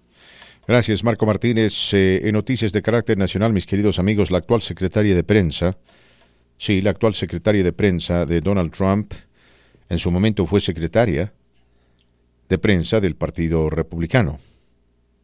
Se llama Kaylee apellida McNanny. Bueno, cuando el señor Trump presentó su campaña y lanzó una dura crítica a México y dijo que México enviaba a lo peor de su sociedad a los Estados Unidos, dijo violadores, asesinos y demás, esta señora, esta mujer, como secretaria de prensa del Partido Republicano, lo criticó y calificó sus argumentos, los argumentos del presidente Trump de racistas. Bueno, ahora ella trabaja para Trump. Y cuando le preguntaron qué pasó, buscó diez mil excusas para justificarse. Eso es lo que está mal con el mundo. Este es un clásico ejemplo de aquellas personas que deciden poner sus intereses personales por sobre los intereses del país y que básicamente tienen convicciones solamente cuando les conviene. Por eso estamos como estamos. Y por eso es importante que usted vote, mi querido amigo. 720-523-0000, número telefónico a marcar 720-523-0000. Repito, 720-523-0000. Le recuerdo que a la 1.40 estaremos conversando con nuestro amigo, el ex gobernador de Colorado, John Hickenlooper, ex candidato a la presidencia, quien ahora está pronto a disputar una primaria a fines de este mes con su rival de turno, el ex presidente de la Cámara Baja, Andrew Romanoff, y el ganador de esta disputa, el ganador de esta contienda, se estará enfrentando al actual senador republicano Cory Gardner. Ahora, tome nota de lo siguiente. En estas primarias, las primarias eh, del Partido Demócrata, todas las personas registradas pueden participar se llama Open Primary, un proceso de primarias abierto. Aquellos quienes están registrados como republicanos pueden participar. Aquellos quienes están registrados como independientes también. Así que Marco Martínez estamos enfrentando una interesante disyuntiva porque el candidato más popular es Andrew Romanoff, un hombre que es más querido dentro del Partido Demócrata, un hombre muy inteligente, muy capaz, habla español, y quien eh, ha tenido mucha mala suerte en su política, en su carrera política, porque lamentablemente perdió algunas elecciones que debió de haberlas ganado. En su momento era considerado una de las estrellas eh, nacientes del Partido Demócrata más brillantes. La gente anticipaba que Romanov se iba a convertir en gobernador, después en senador, e inclusive querían que se lance como presidente algunos. Decían, este muchacho es capaz, es inteligente, tiene carisma, es estudiado, este muchacho va a llegar lejos. No así John Hickenlooper, a quien siempre el Partido Demócrata lo ha visto con resquicio, con cierta duda. Pero estas son los historiales de estos dos precandidatos del Partido Demócrata que se estarán enfrentando a fines de este mes en la primaria que decidirá cuál de los dos será el rival de turno del actual senador y republicano Cory Gardner. El Partido Demócrata a nivel nacional tiene mucha fe y mucha confianza que cualquiera sea el ganador, ya sea Hickenlooper o Romanoff, será el triunfador de las próximas elecciones. Sin embargo, vuelvo a repetir, la opción más popular es Romanoff. La opción más inteligente, dicen algunos, es Hickenlooper. Y le explico por qué. Porque Romanov es visto como un hombre más liberal, más de izquierda. Alguien, dicen los expertos, que tendrá mucha influencia jalando por, por, eh, por lo menos el voto joven, ¿no? Ese voto que, que es tan idealista como él.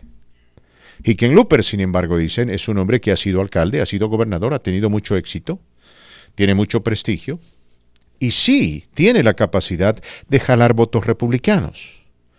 Muchos republicanos que hoy en día se inclinan por Garner simplemente porque él es republicano, si tienen a Hickenlooper como otra opción, podrían votar por él porque lo consideran conservador en términos fiscales.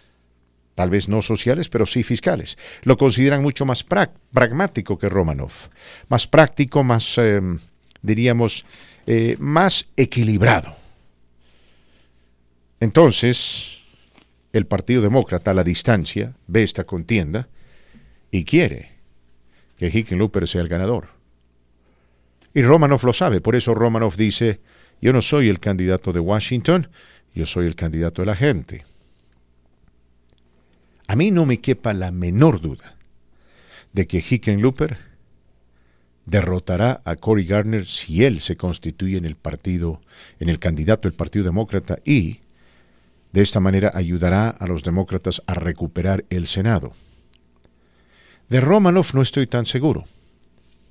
Yo lo conozco, lo considero un amigo. Indudablemente es una persona con mucho talento y mucha capacidad.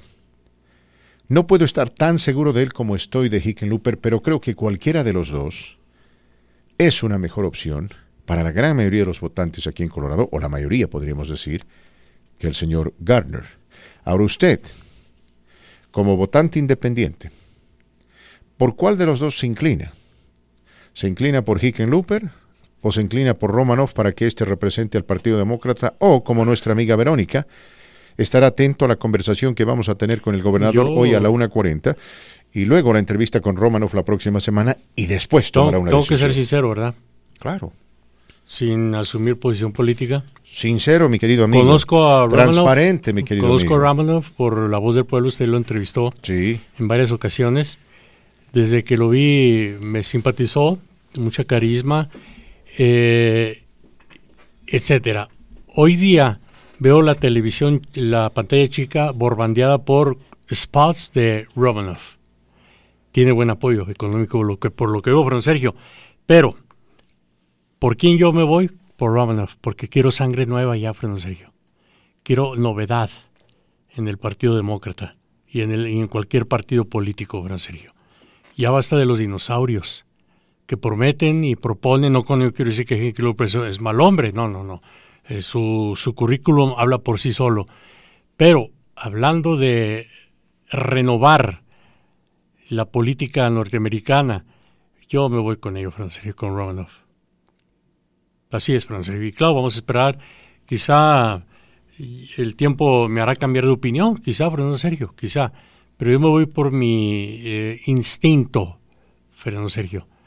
No, no tanto por el, historial del candidato, etcétera, Fernando Sergio, porque quiero que mis uh, hijos, mis nietos o bisnietos, dejarles un buen legado de este, de este país. Y creo que es tiempo ya de cambiar un poco la política de los dinosaurios aquí en Estados Unidos. Serio. Y tengo la esperanza que esto se vea en el mes de noviembre. ¿eh? Miren lo que está ocurriendo en Atlanta, Georgia, con las uh, primarias que, que se realizaron ayer, creo, no, antier, ¿no? Pues hasta ahora creo que no han tabulado los votos. No, no, Qué es desastre. increíble, es increíble, pero todo apunta a que, este el partido, país. que, a que el Partido Demócrata va a recobrar un escaño en la Cámara de Senado, de Senado sí, después de 20 años, Sergio. Mm. Por eso se están tardando, creo. creo. Muy bien, tenemos que ir a- con las noticias de carácter local, mis queridos amigos. Eh, antes eh, de hacer esto, le cuento que el presidente Trump ha indicado que planea organizar un mitin político durante la celebración de Juneteenth. Así le dicen, ¿no? Un- una celebración asociada con la emancipación de los esclavos. Este evento se va a realizar en Tulsa, Oklahoma.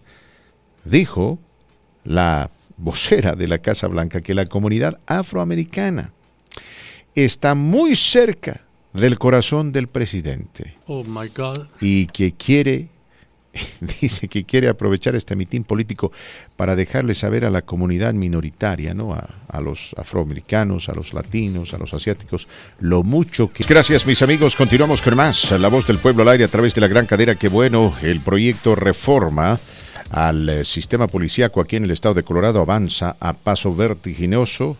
Es eh, casi un hecho que el gobernador Jared Polis lo firmará en ley y el código de conducta de los policías aquí en el estado de Colorado va a cambiar drásticamente, de manera dramática, le digo sinceramente, mi querido amigo, y me parece una buena decisión. No estamos de acuerdo con que los departamentos de policía se eliminen, se desmantelen, sería una locura. Una locura, considerando lo que Marco Martínez comentó y compartió ayer. Recordarán ustedes, ¿no? Este incidente que se sucedió, que se suscitó, más bien diré, en las cercanías del Coors Field, donde tristemente una persona fue asesinada a balazos.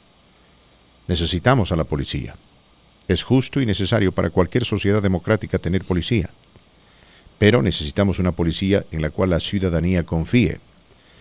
Entre los códigos de conducta que son nuevos estarían los siguientes. Se exigiría que todo oficial de policía tenga una cámara en su uniforme y que esta cámara se ponga en funcionamiento en cuanto el oficial de policía interactúe con cualquier persona bajo cualquier circunstancia.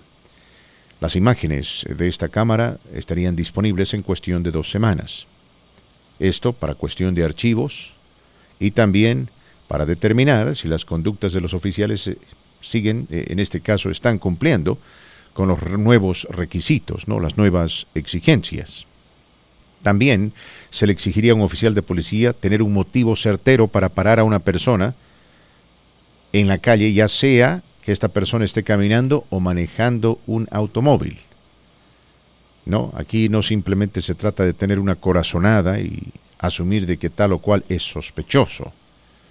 Se trata, mis queridos amigos, de tener un motivo, una causa para intervenir en la vida de un transeúnte, de un conductor, de un ciudadano residente eh, y tener que poder documentar esta motivación, documentar el porqué y que este porqué sea justificado. Se va a prohibir completamente cualquier tipo de llave maestra que los oficiales de policía utilizaban en el cuello de una persona para tratar de subyugarla. Definitivamente no se permite ni se va a permitir que el oficial de policía ponga su rodilla sobre el cuello de un sospechoso. ¿Mm? Y también, entre otras cosas, se le va a exigir a un oficial de policía el intervenir si ve que su colega, su compañero de trabajo, es decir, otro policía, asistiendo a la misma situación, interviniendo en la misma situación en la cual se encuentra, desobedece alguno de los dictámenes o reglamentos del nuevo Código de Conducta de la Policía. En simples palabras, si lo que sucedió en Minnesota, lo que sucedió en Minneapolis se manifiesta y un oficial de policía quien está observando este incidente no interviene para corregir la situación, ese policía también sería despedido. Y principalmente algo que algunos oficiales de policía eh, no quieren. Se le quita inmunidad al oficial de policía como persona. Eso quiere decir que usted, mi querido amigo, si siente que ha sido eh, ofendido por un oficial de policía, si cree que sus derechos fueron violados por un oficial de policía, tendría el derecho de seguirle juicio al policía como individuo, como ciudadano, fuera de seguirle juicio a la policía en sí. Es decir, el oficial de policía se, se, convertiría, se transformaría en eh, culpable no solamente de haber violado el código de conducta de la policía, sino de haber violado sus derechos. Y muchos oficiales de policía no quieren eso, dicen que no, que pues el trabajo, lamentablemente dice, eh, permite que uno tenga múltiples interacciones y, y muchas de estas no son precisamente las más ideales. Y en el marco de este va y ven, se podrían cometer ciertos errores. Necesitamos inmunidad a nivel personal, porque de lo contrario, dicen ellos, pues no vale la pena ser oficial de policía, porque creen que la familia y creen que los bienes compartidos con el cónyuge estarían en riesgo, ¿no? Ese es uno de los puntos más álgidos y es interesante ver cómo la sociedad cambia su forma de pensar, porque en su momento la mayoría de los estadounidenses consideraban que cualquier empleado público que trabaje para las fuerzas del orden, llámese FBI, llámese policía, llámese ejército, tenía que tener inmunidad a nivel personal por la naturaleza del trabajo. ¿No? Pero ahora no. Inclusive los dos candidatos del partido, o precandidatos diré del Partido Demócrata, el señor Hickenlooper y el señor Romanoff, creen que la inmunidad a nivel individual de aquellos quienes trabajan para las fuerzas del orden se debería retirar. ¿Qué piensa usted de esto, Marco Martínez? ¿Qué piensa usted en términos generales de estas reformas, pero particularmente de esta que se ha convertido, repetimos, en un punto álgido? Retirar inmunidad a cualquier empleado público que trabaje en las fuerzas del orden, en este particular caso a los policías. Fabuloso, inmunidad, retirar la inmunidad y terminar con el... A nivel individual. Sí, a nivel individual. Y entonces, ¿para qué cuernos voy a yo ser policía entonces? Y terminar con la, bueno, es que de inmunidad a inmunidad, hay quienes aprovechan ese término, Fran Sergio, dentro de las fuerzas policíacas y terminar con el code, uh, code of silence, el código de silencio, terminar. Hay ocasiones en que sí se podría aplicar, pero no, no como lo que ha estado ocurriendo. Pero dentro de estas reformas, tanto la del Partido Demócrata o Republicano, ¿hay alguna propuesta en lo que se refiere a estudio psicológico para cada eh, elemento de fuerza policíaca, Fran Sergio? Que se proponga algo cada seis meses, hacer una evaluación psicológica. Porque mire, hay que hablar con claridad, ¿no? El policía arriesga su vida cada vez que detienen a un eh, vehículo para por X causa, están arriesgando su vida. Definitivamente, o acuden a un llamado, violencia doméstica o cualquier llamado, Francisco, están arriesgando su vida porque hoy, hoy, hoy, precisamente en estos tiempos difíciles, la gente se ha vuelto más violenta. Ejemplo, el asesinato ocurrió el día de ayer, no tan lejos de la radio, la cercanía del Kurzweil, fue por la disputa de un perro. Imagínese, hasta dónde hemos llegado. Entonces, ahí es donde yo me refiero a que el policía siempre está exponiendo su vida. Eh, se viven bajo un tremendo estrés, de ahí que muchos eh, no llevan una vida normal después de terminar su horario como agente de las fuerzas policíacas. Ahora, este hombre que, fue el autor de esta, de esta balacera en el centro de la ciudad es un reverendo imbécil. Sí, sí. Es un reverendo imbécil porque se tomó la libertad de disparar contra el propietario de un perro por la forma como él estaba tratando al perro.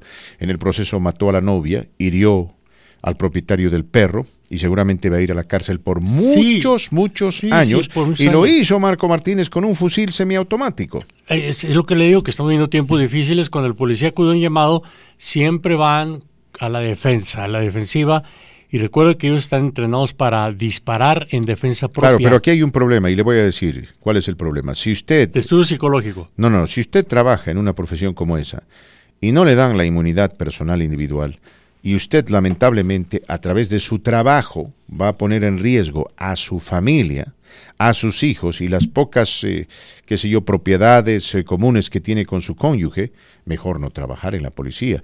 Porque, a ver, póngase a pensar usted y yo, eh, yo sé, ¿no? Ni, ni usted ni yo tenemos inmunidad, pero pues el trabajo que nosotros tenemos es, es, mucho, mucho menos peligroso que el trabajo que, que, tiene un oficial de policía. Tal vez algún trumpista se ofenderá de los comentarios que hacemos acerca del presidente Trump. y nosotros respetamos la investidura. Eh, no, no puedo yo respetar a este ah, señor porque este señor no se ha ganado mi respeto y por ahí esa persona se enoja y tiene un dolor de hígado, un dolor, qué sé yo, de apéndice. Bueno, eh, cualquier juez dirá, bueno, señor, señora, eh, si, si, si, si le molesta tanto escuchar a Fernando Sergio, no lo escuche, no lo escuche, ¿verdad, mis amigos? Digo yo. Pero ¿qué pasa con un oficial de policía que tiene que cumplir ese trabajo? Que en el caso particular de lo que sucedió en el centro de la ciudad, tiene que ir a determinar por qué dos individuos están gritoneando y uno se tomó la osadía de disparar en contra del otro por un perro. Por un perro, fíjese usted. ¿Mm? Me, recuerda a un video que yo eh, tuve la oportunidad de ver recientemente en Facebook, donde un sospechoso de la raza negra mete a su perro un Rottweiler, ¿no? que son, son bastante agresivos, mis queridos amigos, lo mete al automóvil mientras responde a una orden de arresto de la policía. La policía lo esposa ¿ah? y lo están transportando al carro de policía y cuando de pronto el perro salta del asiento trasero del automóvil y va a defender a su propietario, a su amo, y consecuentemente atacar a los oficiales de policía. Uno de ellos desenfunda y lo mata. ¿no? Y en el video lamentan la muerte del perrito y es lamentable, pero también hay que tomar en cuenta las circunstancias. Le digo yo, es un Rottweiler, no estamos hablando de un chihuahua. Perrito chihuahua sí ladra y no muerde, pero un Rottweiler, Marco Martínez. Tiene muerden. colmillos de lobo. Los chihuahuas también No. muerden. Fue el que me mordió en el paso en la nalga, Fernando. ¿O sí? Sí, era un chihuahua. Que usted no leyó ahí la señal que decía No, no. cuidado con pisar al perro. No, la señora andaba regando el pasto y el perrito se salió, ya lo comenté aquí, salió del... Un chihuahua. Sí, se me Sí, lanzó sí, en la... en otro- ayer visitaba a mi amigo Víctor en- allá en la carnicería en la- en la- Michoacán en y me decía, en la eh, Fernando izquierda. me decía, ¿por qué tantas cosas le pasan a Marquito? Decía, ¿por qué, no, por en qué verdad, tantas verdad. cosas Porque le pasan a Marquito? no me crees. Hasta un perro chihuahua lo Mire, chamaqueó. deje enseñarle la nalga, venga para acá. Vea, la, la izquierda, véala. Vea, pero- venga, venga, no salga. Que venga para acá. Los éxitos más calientes en Denver.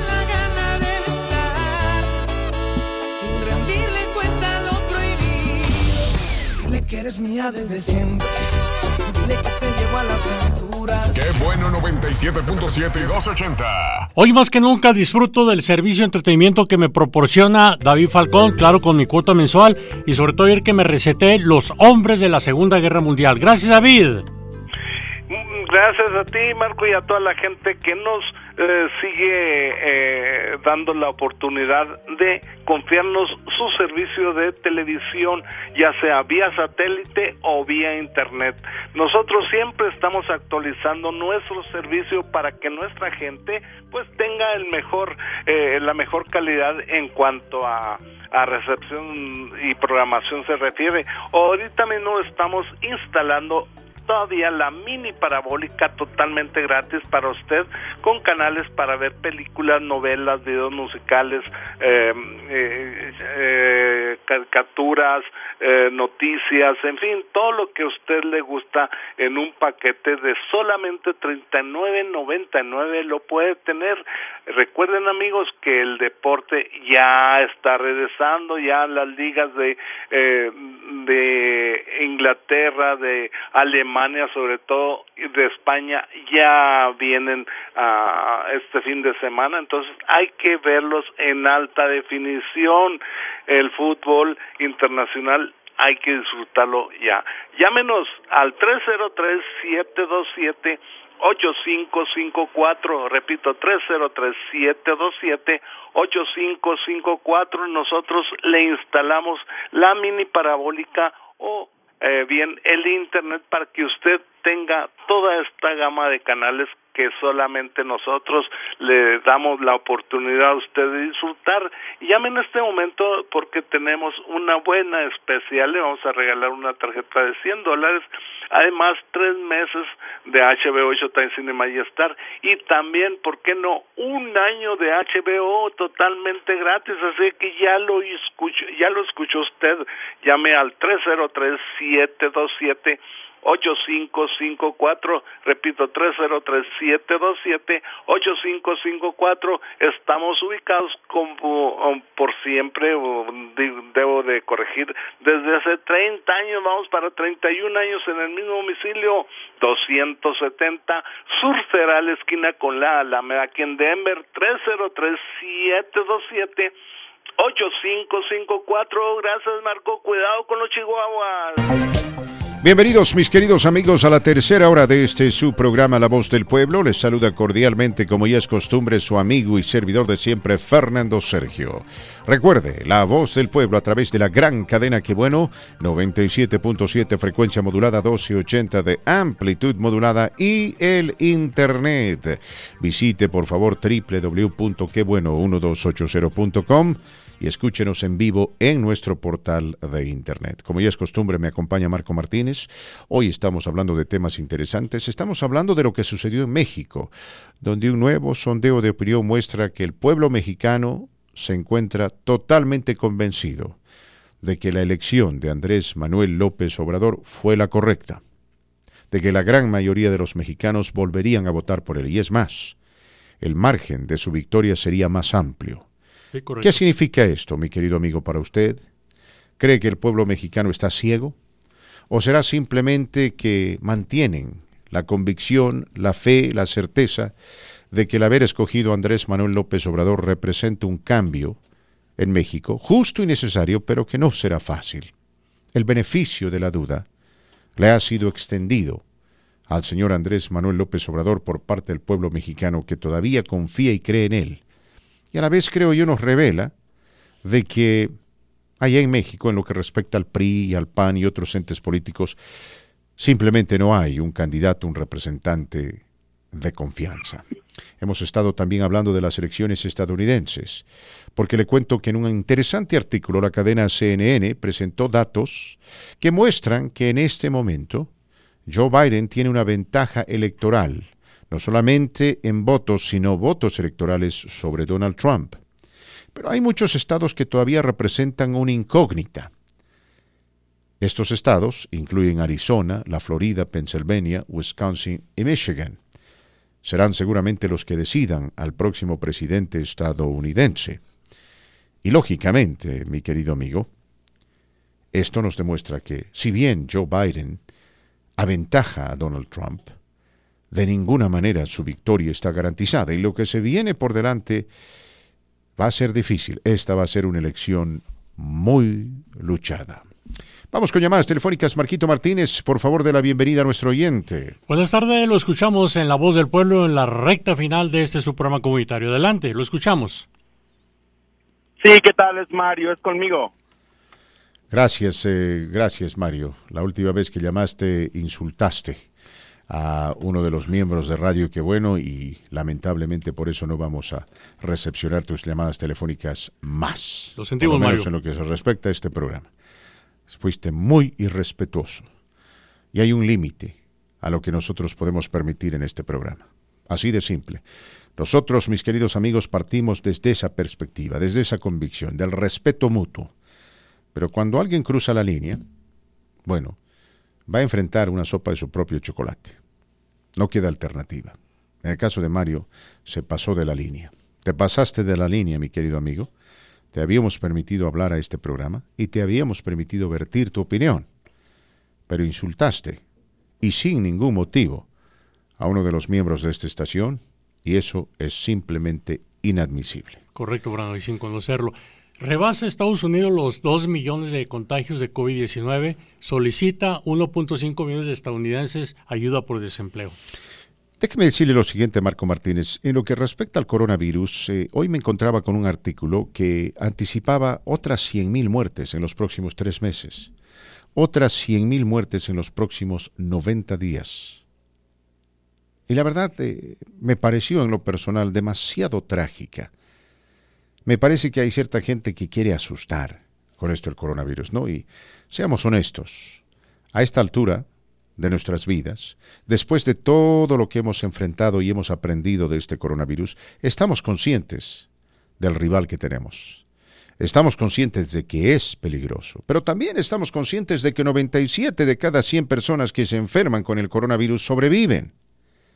Y de que si usted se cuida, las posibilidades de que se contagie son mínimas, particularmente si mantiene la distancia social y se pone la mascarita o el cuidabocas. En ese sentido, mi querido amigo, creo yo que aquellos que están enfocándose en el escenario pesadilla Marco Martínez, eh, simplemente lo están haciendo con el afán de asustar a la gente o generar ratings. No puedo llegar yo a ese extremo, discúlpeme usted. Será. Eh, yo, yo, yo quiero ser eh, bastante objetivo acerca del coronavirus. Eh, eh, Este es un desafío serio y tenemos Sí, que sí, tomarlo con seriedad.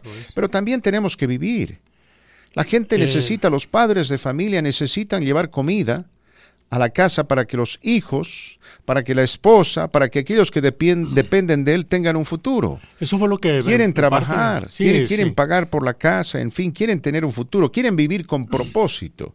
No podemos estar viviendo debajo de la cama por el resto del- de lo que queda de este año y demás hasta que llegue la vacuna. Y quién sabe si la vacuna será efectiva. Digo yo, ¿no? O sea, para mí, algunos eh, presentadores de la cadena CNN que eh, se, se- enfocan en, en- lo, en lo- sombrío, en lo, trágico, eh, eh, eh, en lo eh, en, en- en- en- en el escenario pesadilla ¿no? asociado con esto el coronavirus, eh, me parece exageran. Lo propio los presentadores de la cadena Fox que dicen que, que- que- que no, que aquí los gobiernos se equivocaron, particularmente a nivel estatal se equivocaron al implementar cuarentenas, no tampoco así, ¿no? Tenemos que ser conscientes, en su momento las cuarentenas eran necesarias para ver dónde estábamos parados y principalmente para cerciorarse de que los hospitales trabajaban eh, con todos los insumos y medios necesarios para atender a la gente sin necesidad de ser sobreabrumados. Ahora ya sabemos el tipo de enemigo que tenemos, ya sabemos cómo nos tenemos que proteger. Ah, yo creo que podemos vivir enfrentando este coronavirus, enfrentando esta pandemia, con fe y optimismo, con la convicción de que Dios está a nuestro lado sin dar lugar a la imprudencia. Nos han reeducado totalmente. Le hago la pregunta, ¿usted cree que en la voz del pueblo hemos exagerado? No, para nada. No, por las preguntas que me hacen no, fuera para del nada. aire, no, no, Nosotros Allá hemos, nosotros, eh, y por eso la gente confía en nosotros, ¿no? Y por eso este es el programa más escuchado a nivel local, porque en ese tipo de cosas somos muy prudentes y muy responsables. A mí no me gusta ser amarillista, tampoco me gusta irme al otro extremo. Y si en algún momento tengo un punto de vista que no es tal vez el más popular, lo dejo saber. Es mi punto de vista. Entonces, ¿usted está de acuerdo en lo que Donald Trump ha anunciado que va a retomar actos ele- electorales, Sí. indicando que, Estoy de acuerdo. que los eventos se van a realizar en estados claves de Florida, Arizona, Sí. Carolina del Norte, además Oklahoma? Ya, estoy de acuerdo siempre, Siempre- y cuando Ah, se respete la distancia social. Bueno, López Obrador también habló de ello Y en la siempre mañana. y ¿eh? cuando los pers- las personas que asisten a estos eventos mantengan su mascarita. Sí, eso es lo que habló López Obrador Su respecto a, a ya dejar de escondernos bajo la cama y salir a enfrentar lo que está ocurriendo. Ese es el mensaje para, para mi amigo Víctor Parra, para Luchito, para Emilio Romero particularmente, ¿no? Que ya salga de debajo del catre, ya, por favor. ya es tiempo. Pero tiene un miedo terrible. Le digo en serio. Eh, tiene, tiene miedo salir, salir a la esquina de su casa para ahuyentar al perro del vecino. Yo, yo conozco inclusive una fiel escucha compañera de trabajo de fin de semana, ah, me habló desesperada que ya no aguantaba esta situación, como dice la canción de Beatriz Adriana, que tenía mucho miedo. ¿Qué está pasando, Marcos? ¿Por qué tengo tanto miedo? No podía conciliar el sueño. Sostuvimos una charla muy interesante vía teléfono. ¿eh? Ahora, le, voy a decir lo siguiente, ¿ah? Me alegro mucho de que las iglesias se estén abriendo, me alegro mucho de que los, los gimnasios se estén abriendo, me, me alegra mucho que los restaurantes, eh, de que los sitios de reunión, de que los parques se estén abriendo. Lo único que le pido a la, a la gente es que por favor se someta a los dictámenes de salud del Departamento de Salud, del gobierno del Estado de Colorado y demás, para proteger al vecino y protegernos a nosotros mismos. Fuera de ello, pues si usted quiere ir este fin de semana a, a aquello, a escalar una montaña o a caminar por un determinado número de horas para hacer ejercicios, qué bien, qué bien. Hay lugares, ah, paso mucho por este, ahí, ahí disculpen jefes, el gol, el Burger King, ahí por la Santa Fe y la Colfax. Eh, todas las mañanas paso por ese rumbo y veo que ya están abiertos, pero en serio. Pero guardan la Pero en, distancia. en ¿no? Burger King usted no va a encontrar nada saludable. No, no, no. Por pero si yo- acaso. no, digo. no, pero yo me refiero a que ya está abierto el restaurante para los Eh, sea, comensales, ¿no? Usted sabe, usted y yo estábamos hablando de que usted se tiene que someter a esa terapia, ¿verdad? ¿Cuál, oiga? La terapia que yo le recomendé y que Socorro le recomendó para recuperar la Ah, pierna derecha. Lo estoy haciendo. Sí, sí, lo estoy haciendo. sí. seguro lo está haciendo. A ver, Sí, míreme. No, no, en verdad, en verdad, en verdad. Míreme. Sí, sí. Lo estoy Mm, no haciendo. sé si creerle. Acostado, boca arriba. Ah, No es necesario, no es, no es necesario compartir los detalles. Pero sí, sí, me, me- me estoy sintiendo como toro, Fernando Sergio. Sí. Ah, y la persona, por favor, no lo Tiene hagan. que ¿eh? ser así. Por favor, no manchen la imagen de Calimán, poniéndole el rostro de López Obrador, diciendo Calimán López Ah, no, no, Obrador. por favor, no. Por Que- que dejen a favor, Calimán tranquilo. Que ya venció la corrupción, no ha vencido la corrupción. Nadie ha caído en la cárcel de las personas que él mencionó y no van a caer en la cárcel. Por lo tanto, ni con Calimán ni con Superman se anden metiendo, por favor.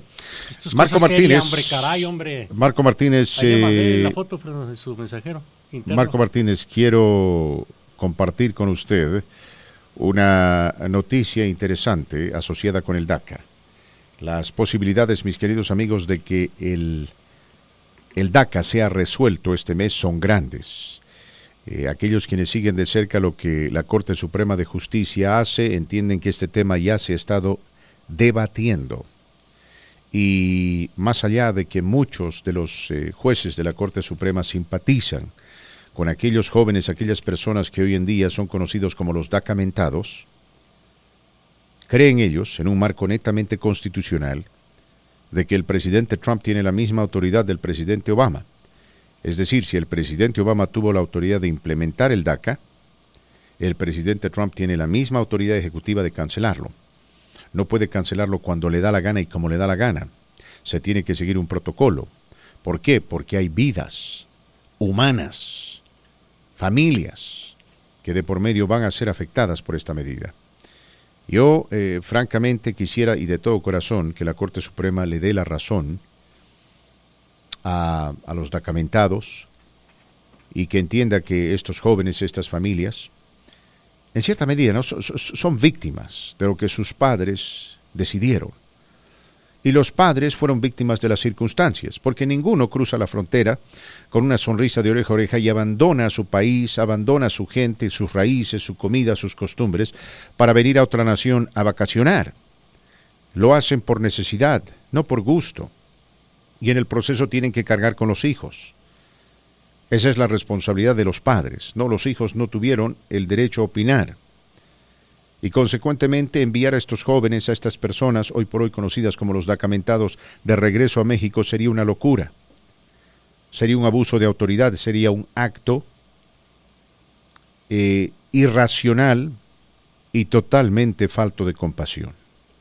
Además, además, mis queridos amigos, muchos de estos documentados, si no todos, han ayudado tanto durante esta crisis. Han sacrificado, han puesto sus vidas en riesgo para apoyar a esta nación, a su economía, a su gente, en medio de la crisis más dura, yo diría, de los últimos 60, 70 años después de la Gran Depresión. Pero bueno, lamentablemente, la mayoría de los expertos considera que la Corte Suprema de Justicia se inclinará en contra de los documentados, emitirá su opinión en el marco de la Constitución y dejará esto en manos del Congreso, ¿no? Y a ver, veremos qué pasa después de eso, porque en un año eleccionario es importante que usted observe con mucha atención la forma como se vaya a manejar este tema. Desde ya, el presidente Donald Trump no tenía por qué cancelar el DACA. Es más, él podía haberse apropiado de este DACA, mejorarlo, enviar un proyecto al Congreso para que en el Congreso se apruebe permanentemente el beneficio del DACA y se permita a los beneficiados un camino a la ciudadanía. No digo un camino fácil, pero un camino viable. Él no lo hizo. Primeramente porque no es un hombre generoso. Segundo, porque no forma parte de sus convicciones el ayudar al prójimo. Y tercero, porque claro, este no es un tema de importancia para su base. Lo que su base, lo que los radicales trumpistas siempre han exigido de él es la construcción del muro. Y si se puede, se entiende, justificar la construcción de este muro, utilizando la seguridad nacional como excusa o como motivo, digo yo, ¿por qué no se puede? A la vez, paralelamente, legalizar el DACA permanentemente a través del Congreso. Claro que se puede, pero él no quiso hacerlo. Dicen algunos que la administración Trump está convencida de que la Corte Suprema de Justicia le dirá no a los documentados, le dirá no a los jóvenes soñadores, y que ya tienen preparado un proyecto de ley que él estaría enviando al Congreso con afanes netamente proselitistas.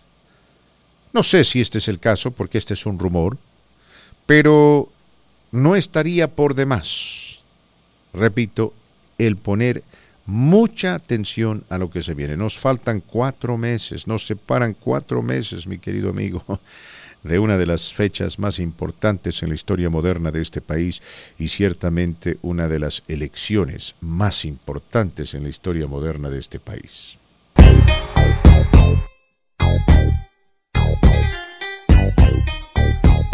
Muy bien dicho del promo, solo en la voz de pueblo, información verídica, no maquillada, y sobre todo en estos tiempos difíciles, qué mejor que escuchar con atención a nuestros amigos del Centro de Recursos Mi Casa, una organización no lucrativa.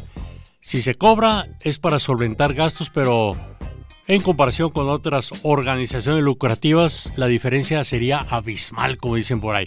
Nuestro amigo Andy se encuentra en línea telefónica precisamente para compartir información. Mi amigo Andy, ¿cómo está? Buenas tardes, lo escuchamos en La Voz del Pueblo.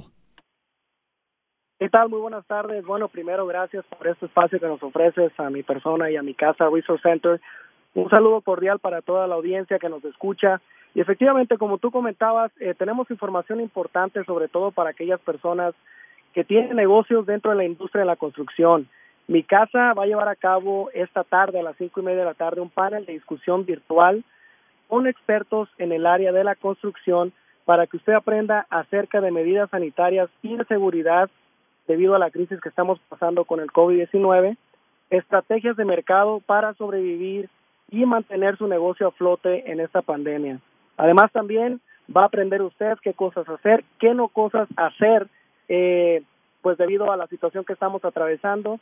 Sabemos que pues ha afectado a muchos negocios, a todas las personas en general, pero en este caso nos vamos a enfocar en negocios y queremos que usted escuche de voz propia de los expertos qué es lo que puede hacer usted para mitigar el riesgo o para mitigar el efecto que está teniendo el COVID-19 en la industria de la construcción.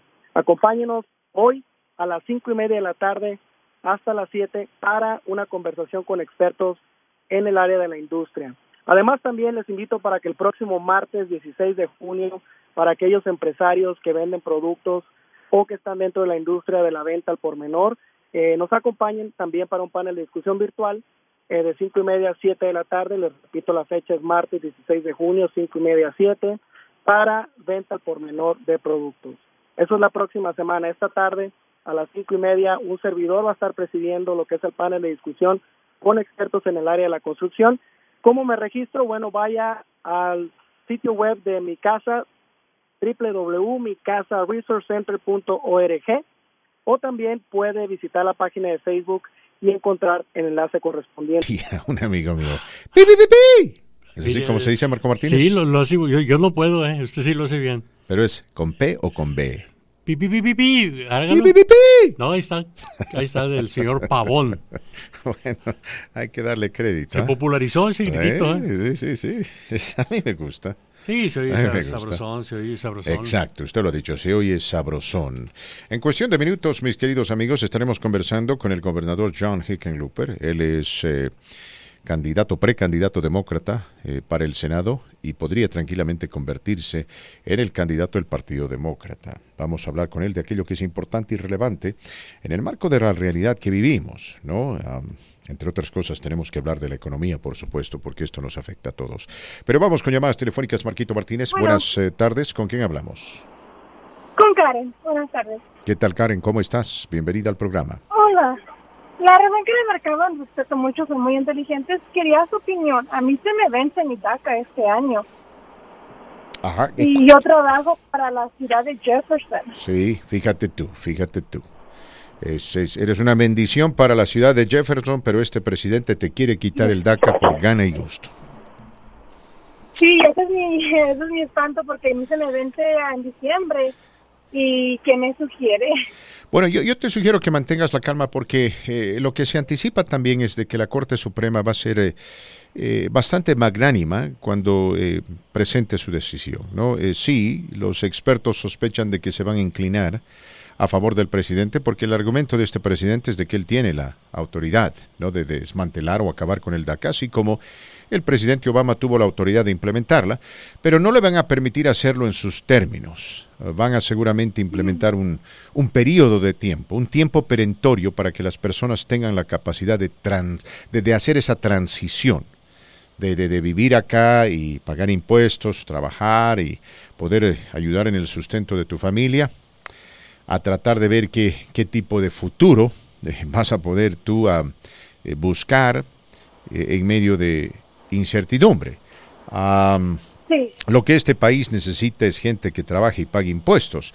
Y eso es lo que los documentados están haciendo. Seguramente van a, creo yo, crear un periodo de dos a tres años ah, eh, de oportunidad eh, para que estos jóvenes, estas personas, repito, puedan transicionar de manera ordenada fuera del DACA. No van a crear una situación caótica. Muchos le han pedido a la Corte Suprema que, que- que posponga su decisión porque en este momento no es lo más importante y porque ahora, reitero, ¿no? necesitamos gente que trabaje y pague impuestos. Pero, pues la. Corte Suprema eh, decidirá por cuenta propia qué es lo que más les conviene a ellos o qué es lo que más correcto tiene que ser. Ahora, por ahí nos sorprenden, por la gracia de Dios, por ahí nos sorprenden y pues eh, dan a entender que, que- que los documentados no tienen la culpa de todo esto y deberían continuar por ese camino y tal vez inclusive deberían tener la oportunidad de buscar un futuro mejor. Yo te recomendaría, Karen, que mantengas la calma, paso a paso. Las cosas generalmente en este país se hacen en un marco de orden. Por eso a mucha gente nos sorprende la forma como este presidente maneja las cosas, ¿no? Es un, una persona que no tiene respeto por, por esa tradición, por esos valores, principios de orden, de respeto al prójimo y demás, pero bueno, aquí eh, la Corte Suprema va a ser la encargada y la Corte Suprema tiene que hacer cumplir la ley, pero también tiene que considerar el factor humano. Sí. Mantén la calma, mi querida Karen, mantén la calma. Mantén la calma. Si llega la oportunidad de renovar tu DACA, antes de que la Corte Suprema se pronuncie, por favor, renueva tu DACA. Esa es mi recomendación. Si alguien nos está escuchando en este momento y me dice, Fernando, debo renovar mi DACA este mes, no sé si debería hacerlo o no, el consejo es de que lo hagan. Renueve su DACA, por favor, porque reitero, no entendemos ni sabemos los parámetros de la decisión de la Corte Suprema de Justicia. No lo sabemos, mis queridos amigos. Este, y lo más aconsejable es renovar el DACA porque por ahí, por ahí, ¿no, Marco Martínez? La decisión de la Corte Suprema de Justicia establece que cada persona que todavía tiene el DACA después de una fecha determinada, tiene el derecho a terminar su DACA antes de, que el mismo se cancele, ¿no? Eh, no se la van a hacer fácil al presidente Trump. Y ahora reitero, ¿no? Los, los expertos, la mayoría de los, entre comillas, expertos dicen que sí, la Corte Suprema va a fallar a favor del presidente, pero tampoco eso está garantizado. Por ahí nos sorprenden, sería algo lindo, indudablemente. mis queridos amigos, lo prometido es deuda y tenemos el gratísimo placer, me parece, Marco Martínez, de Sí, tener Bernardo, al otro lado de la línea al eh, ex alcalde, ex gobernador del estado de Colorado, nuestro muy amigo el señor John Hickenlooper. Governor, as always, happy to have you with us. Thank you for joining us and welcome to KBNO Radio. Hola, Fernando. Buenas tardes. Muchas gracias por tenerme, tenerme aquí contigo. Al- Lo siento por mi, mi español. No se preocupe, no se preocupe. Sabemos que usted hace un esfuerzo sincero y honesto. Ah, mis queridos amigos, eh, vamos a tener el gusto de conversar con el ex gobernador, ah, entre otras cosas, el hombre que, bueno, eh, estuvo a cargo del estado de Colorado cuando se aprobaron una serie de proyectos a favor de la comunidad, entre ellos el proyecto de las licencias marcadas. Pero empecemos preguntándole al gobernador Hickenlooper por qué se animó a buscar ser senador del estado de Colorado, porque en su momento él dijo que era algo que realmente no, no le interesaba. No, Governor, I think this is the most important, most relevant question to ask to anyone who's running for office. The great senator from the state of Massachusetts, Ted Kennedy, um, had a tough time answering this question in 1980. Why did you decide to run for the Senate? Why do you want to become the next senator for the state of Colorado? Well, Fernando, I believe that at this moment in history, the Senate is failing America. And I think I want to go to the Senate and begin to uni- to begin to unite our country instead of the way President Trump and Senator Gardner have done, dividing our country. El eh, gobernador Hickenlooper nos dice, mis queridos amigos, eh, Fernando, creo que en este momento el Senado está fracasando, está fallando, le está fallando al pueblo americano. Eh, por eso quiero ir al Senado, quiero ir a Washington para implementar políticas que unan a nuestro país, no como el presidente Trump y el senador Gardner quienes están promoviendo políticas que dividen al país. Um, sir, eh, the economy's in the tank, you know. Uh, I was reading that the Dow Industrial Index uh, dropped 800 points today. Uh, most economists, most experts believe that the road back will be very, very difficult. Um, I'd, I'd like to hear your thoughts about this and, and how do you think the United States of America can make that great comeback, comeback that we all wish it would happen, but many say will be, once again, very, very difficult. Le pregunto al eh, gobernador Hickenlooper, mis queridos amigos, acerca de la economía. ¿no? La economía lamentablemente anda mal. El Dow Jones bajó 800 puntos hoy. a los expertos, los economistas dicen que el camino de regreso va a ser dificultoso, va a ser, va a ser duro. Y yo quiero escuchar eh, la opinión del eh, gobernador Hickenlooper respecto a esto. Go ahead, Governor. Two things, Fernando. First, we have to defeat COVID 19, and that will require testing capacity. So everyone, every employer, every worker, every customer can get a test and know that they are safe if they go to a coffee shop, a, hair salon, whatever they do, that small business is going to protect them and they will be safe. That's the first thing. We have to beat COVID 19. Muy bien, perfecto, very well. Eh, el gobernador dice, bueno, hay dos factores importantes que se tienen que tomar en cuenta eh, para la recuperación de la economía. Dice, primero, COVID-19, el coronavirus. Tenemos que tener la capacidad de derrotar a este virus. Y para ello, dice él, todos los ciudadanos tienen que tener acceso a una prueba.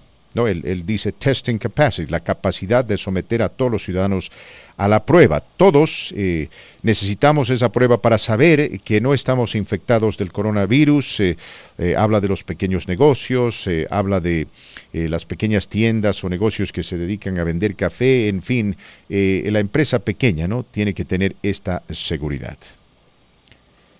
Second, we have to uh, provide small businesses, those same small businesses that we have to protect, uh, they have to be able to battle COVID-19. Those same small businesses must have access to capital, and the federal government, in their in their support for the CARES Act, they gave money to the largest corporations, they gave money to the richest individuals, but they didn't help the truly small businesses.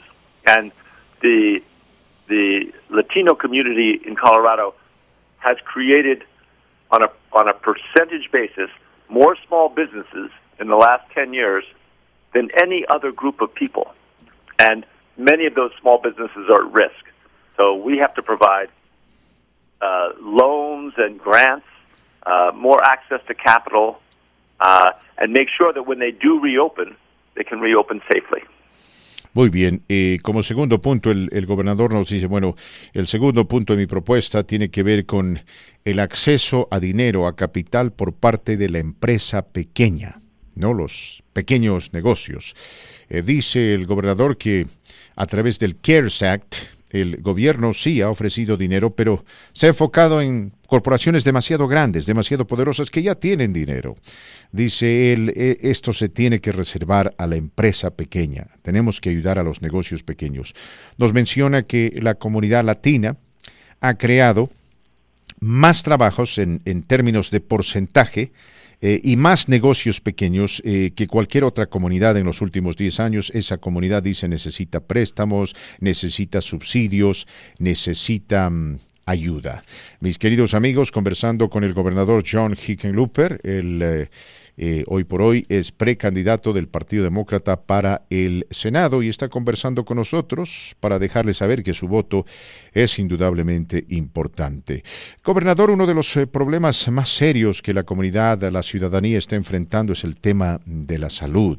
Quisiera que usted nos comparta sus ideas eh, en relación precisamente al sistema de salud de este país y cualquier idea o proyecto de reforma que usted proponga. Uh, uh, Governor, what are your thoughts about healthcare reform? Um, I read an article about two, three days ago about a gentleman who uh, was intubated and was hospitalized for four weeks. He went back home, thank God. Uh, was uh, undoubtedly enjoying uh, his return to health with his family and then encountered a bill for $139,000. He said, I, I, almost had a heart attack. That's what he said. Uh, I don't know how you see this problem. I don't know whether you're in favor of a public and a private option, or perhaps you think that we should expand Medicare and embrace a universal system. I don't know, but I, I certainly want to know, and my listeners want to know, what are your thoughts about health care reform in our country? So, health care is a right, not a privilege of the rich. And Americans are being ripped off robbed by the high costs of insurance coverage, prescription drugs. Uh, in Colorado, we expanded Medicaid on a bipartisan basis to deliver health care to 400,000 Coloradans. Uh, Republicans like Cory Gardner want to repeal the Affordable Care Act and take health care away from those same 400,000 Coloradans. This is crazy in a time of COVID. El eh, gobernador, mis queridos amigos, nos dice que en principio el acceso a un sistema de salud ecuánime y asequible es un derecho dice, no es un privilegio, es un derecho, y no solamente para los ricos, sino para todos.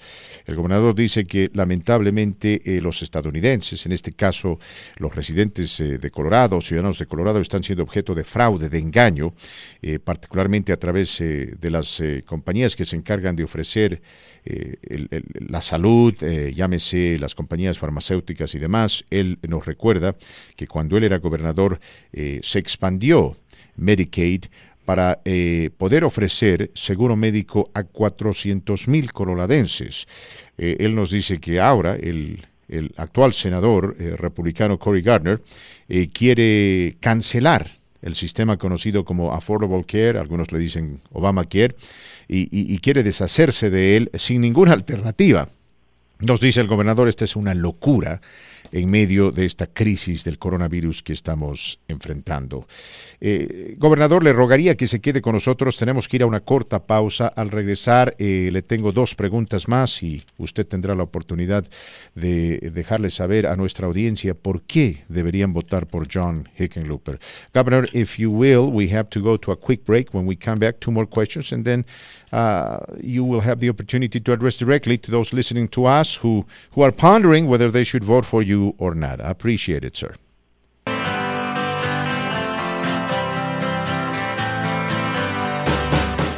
Continuamos, mis amigos, con este su programa La Voz del Pueblo. Estamos eh, conversando con nuestro amigo, el gobernador de Colorado, John Hickenlooper, ex gobernador, que hoy por hoy es precandidato del Partido Demócrata para el eh, Senado. Uh, Governor, thank you for remaining with us. Uh, let me quickly focus on the Hispanic community. Uh, direct question for you Are you in favor of any kind of immigration reform?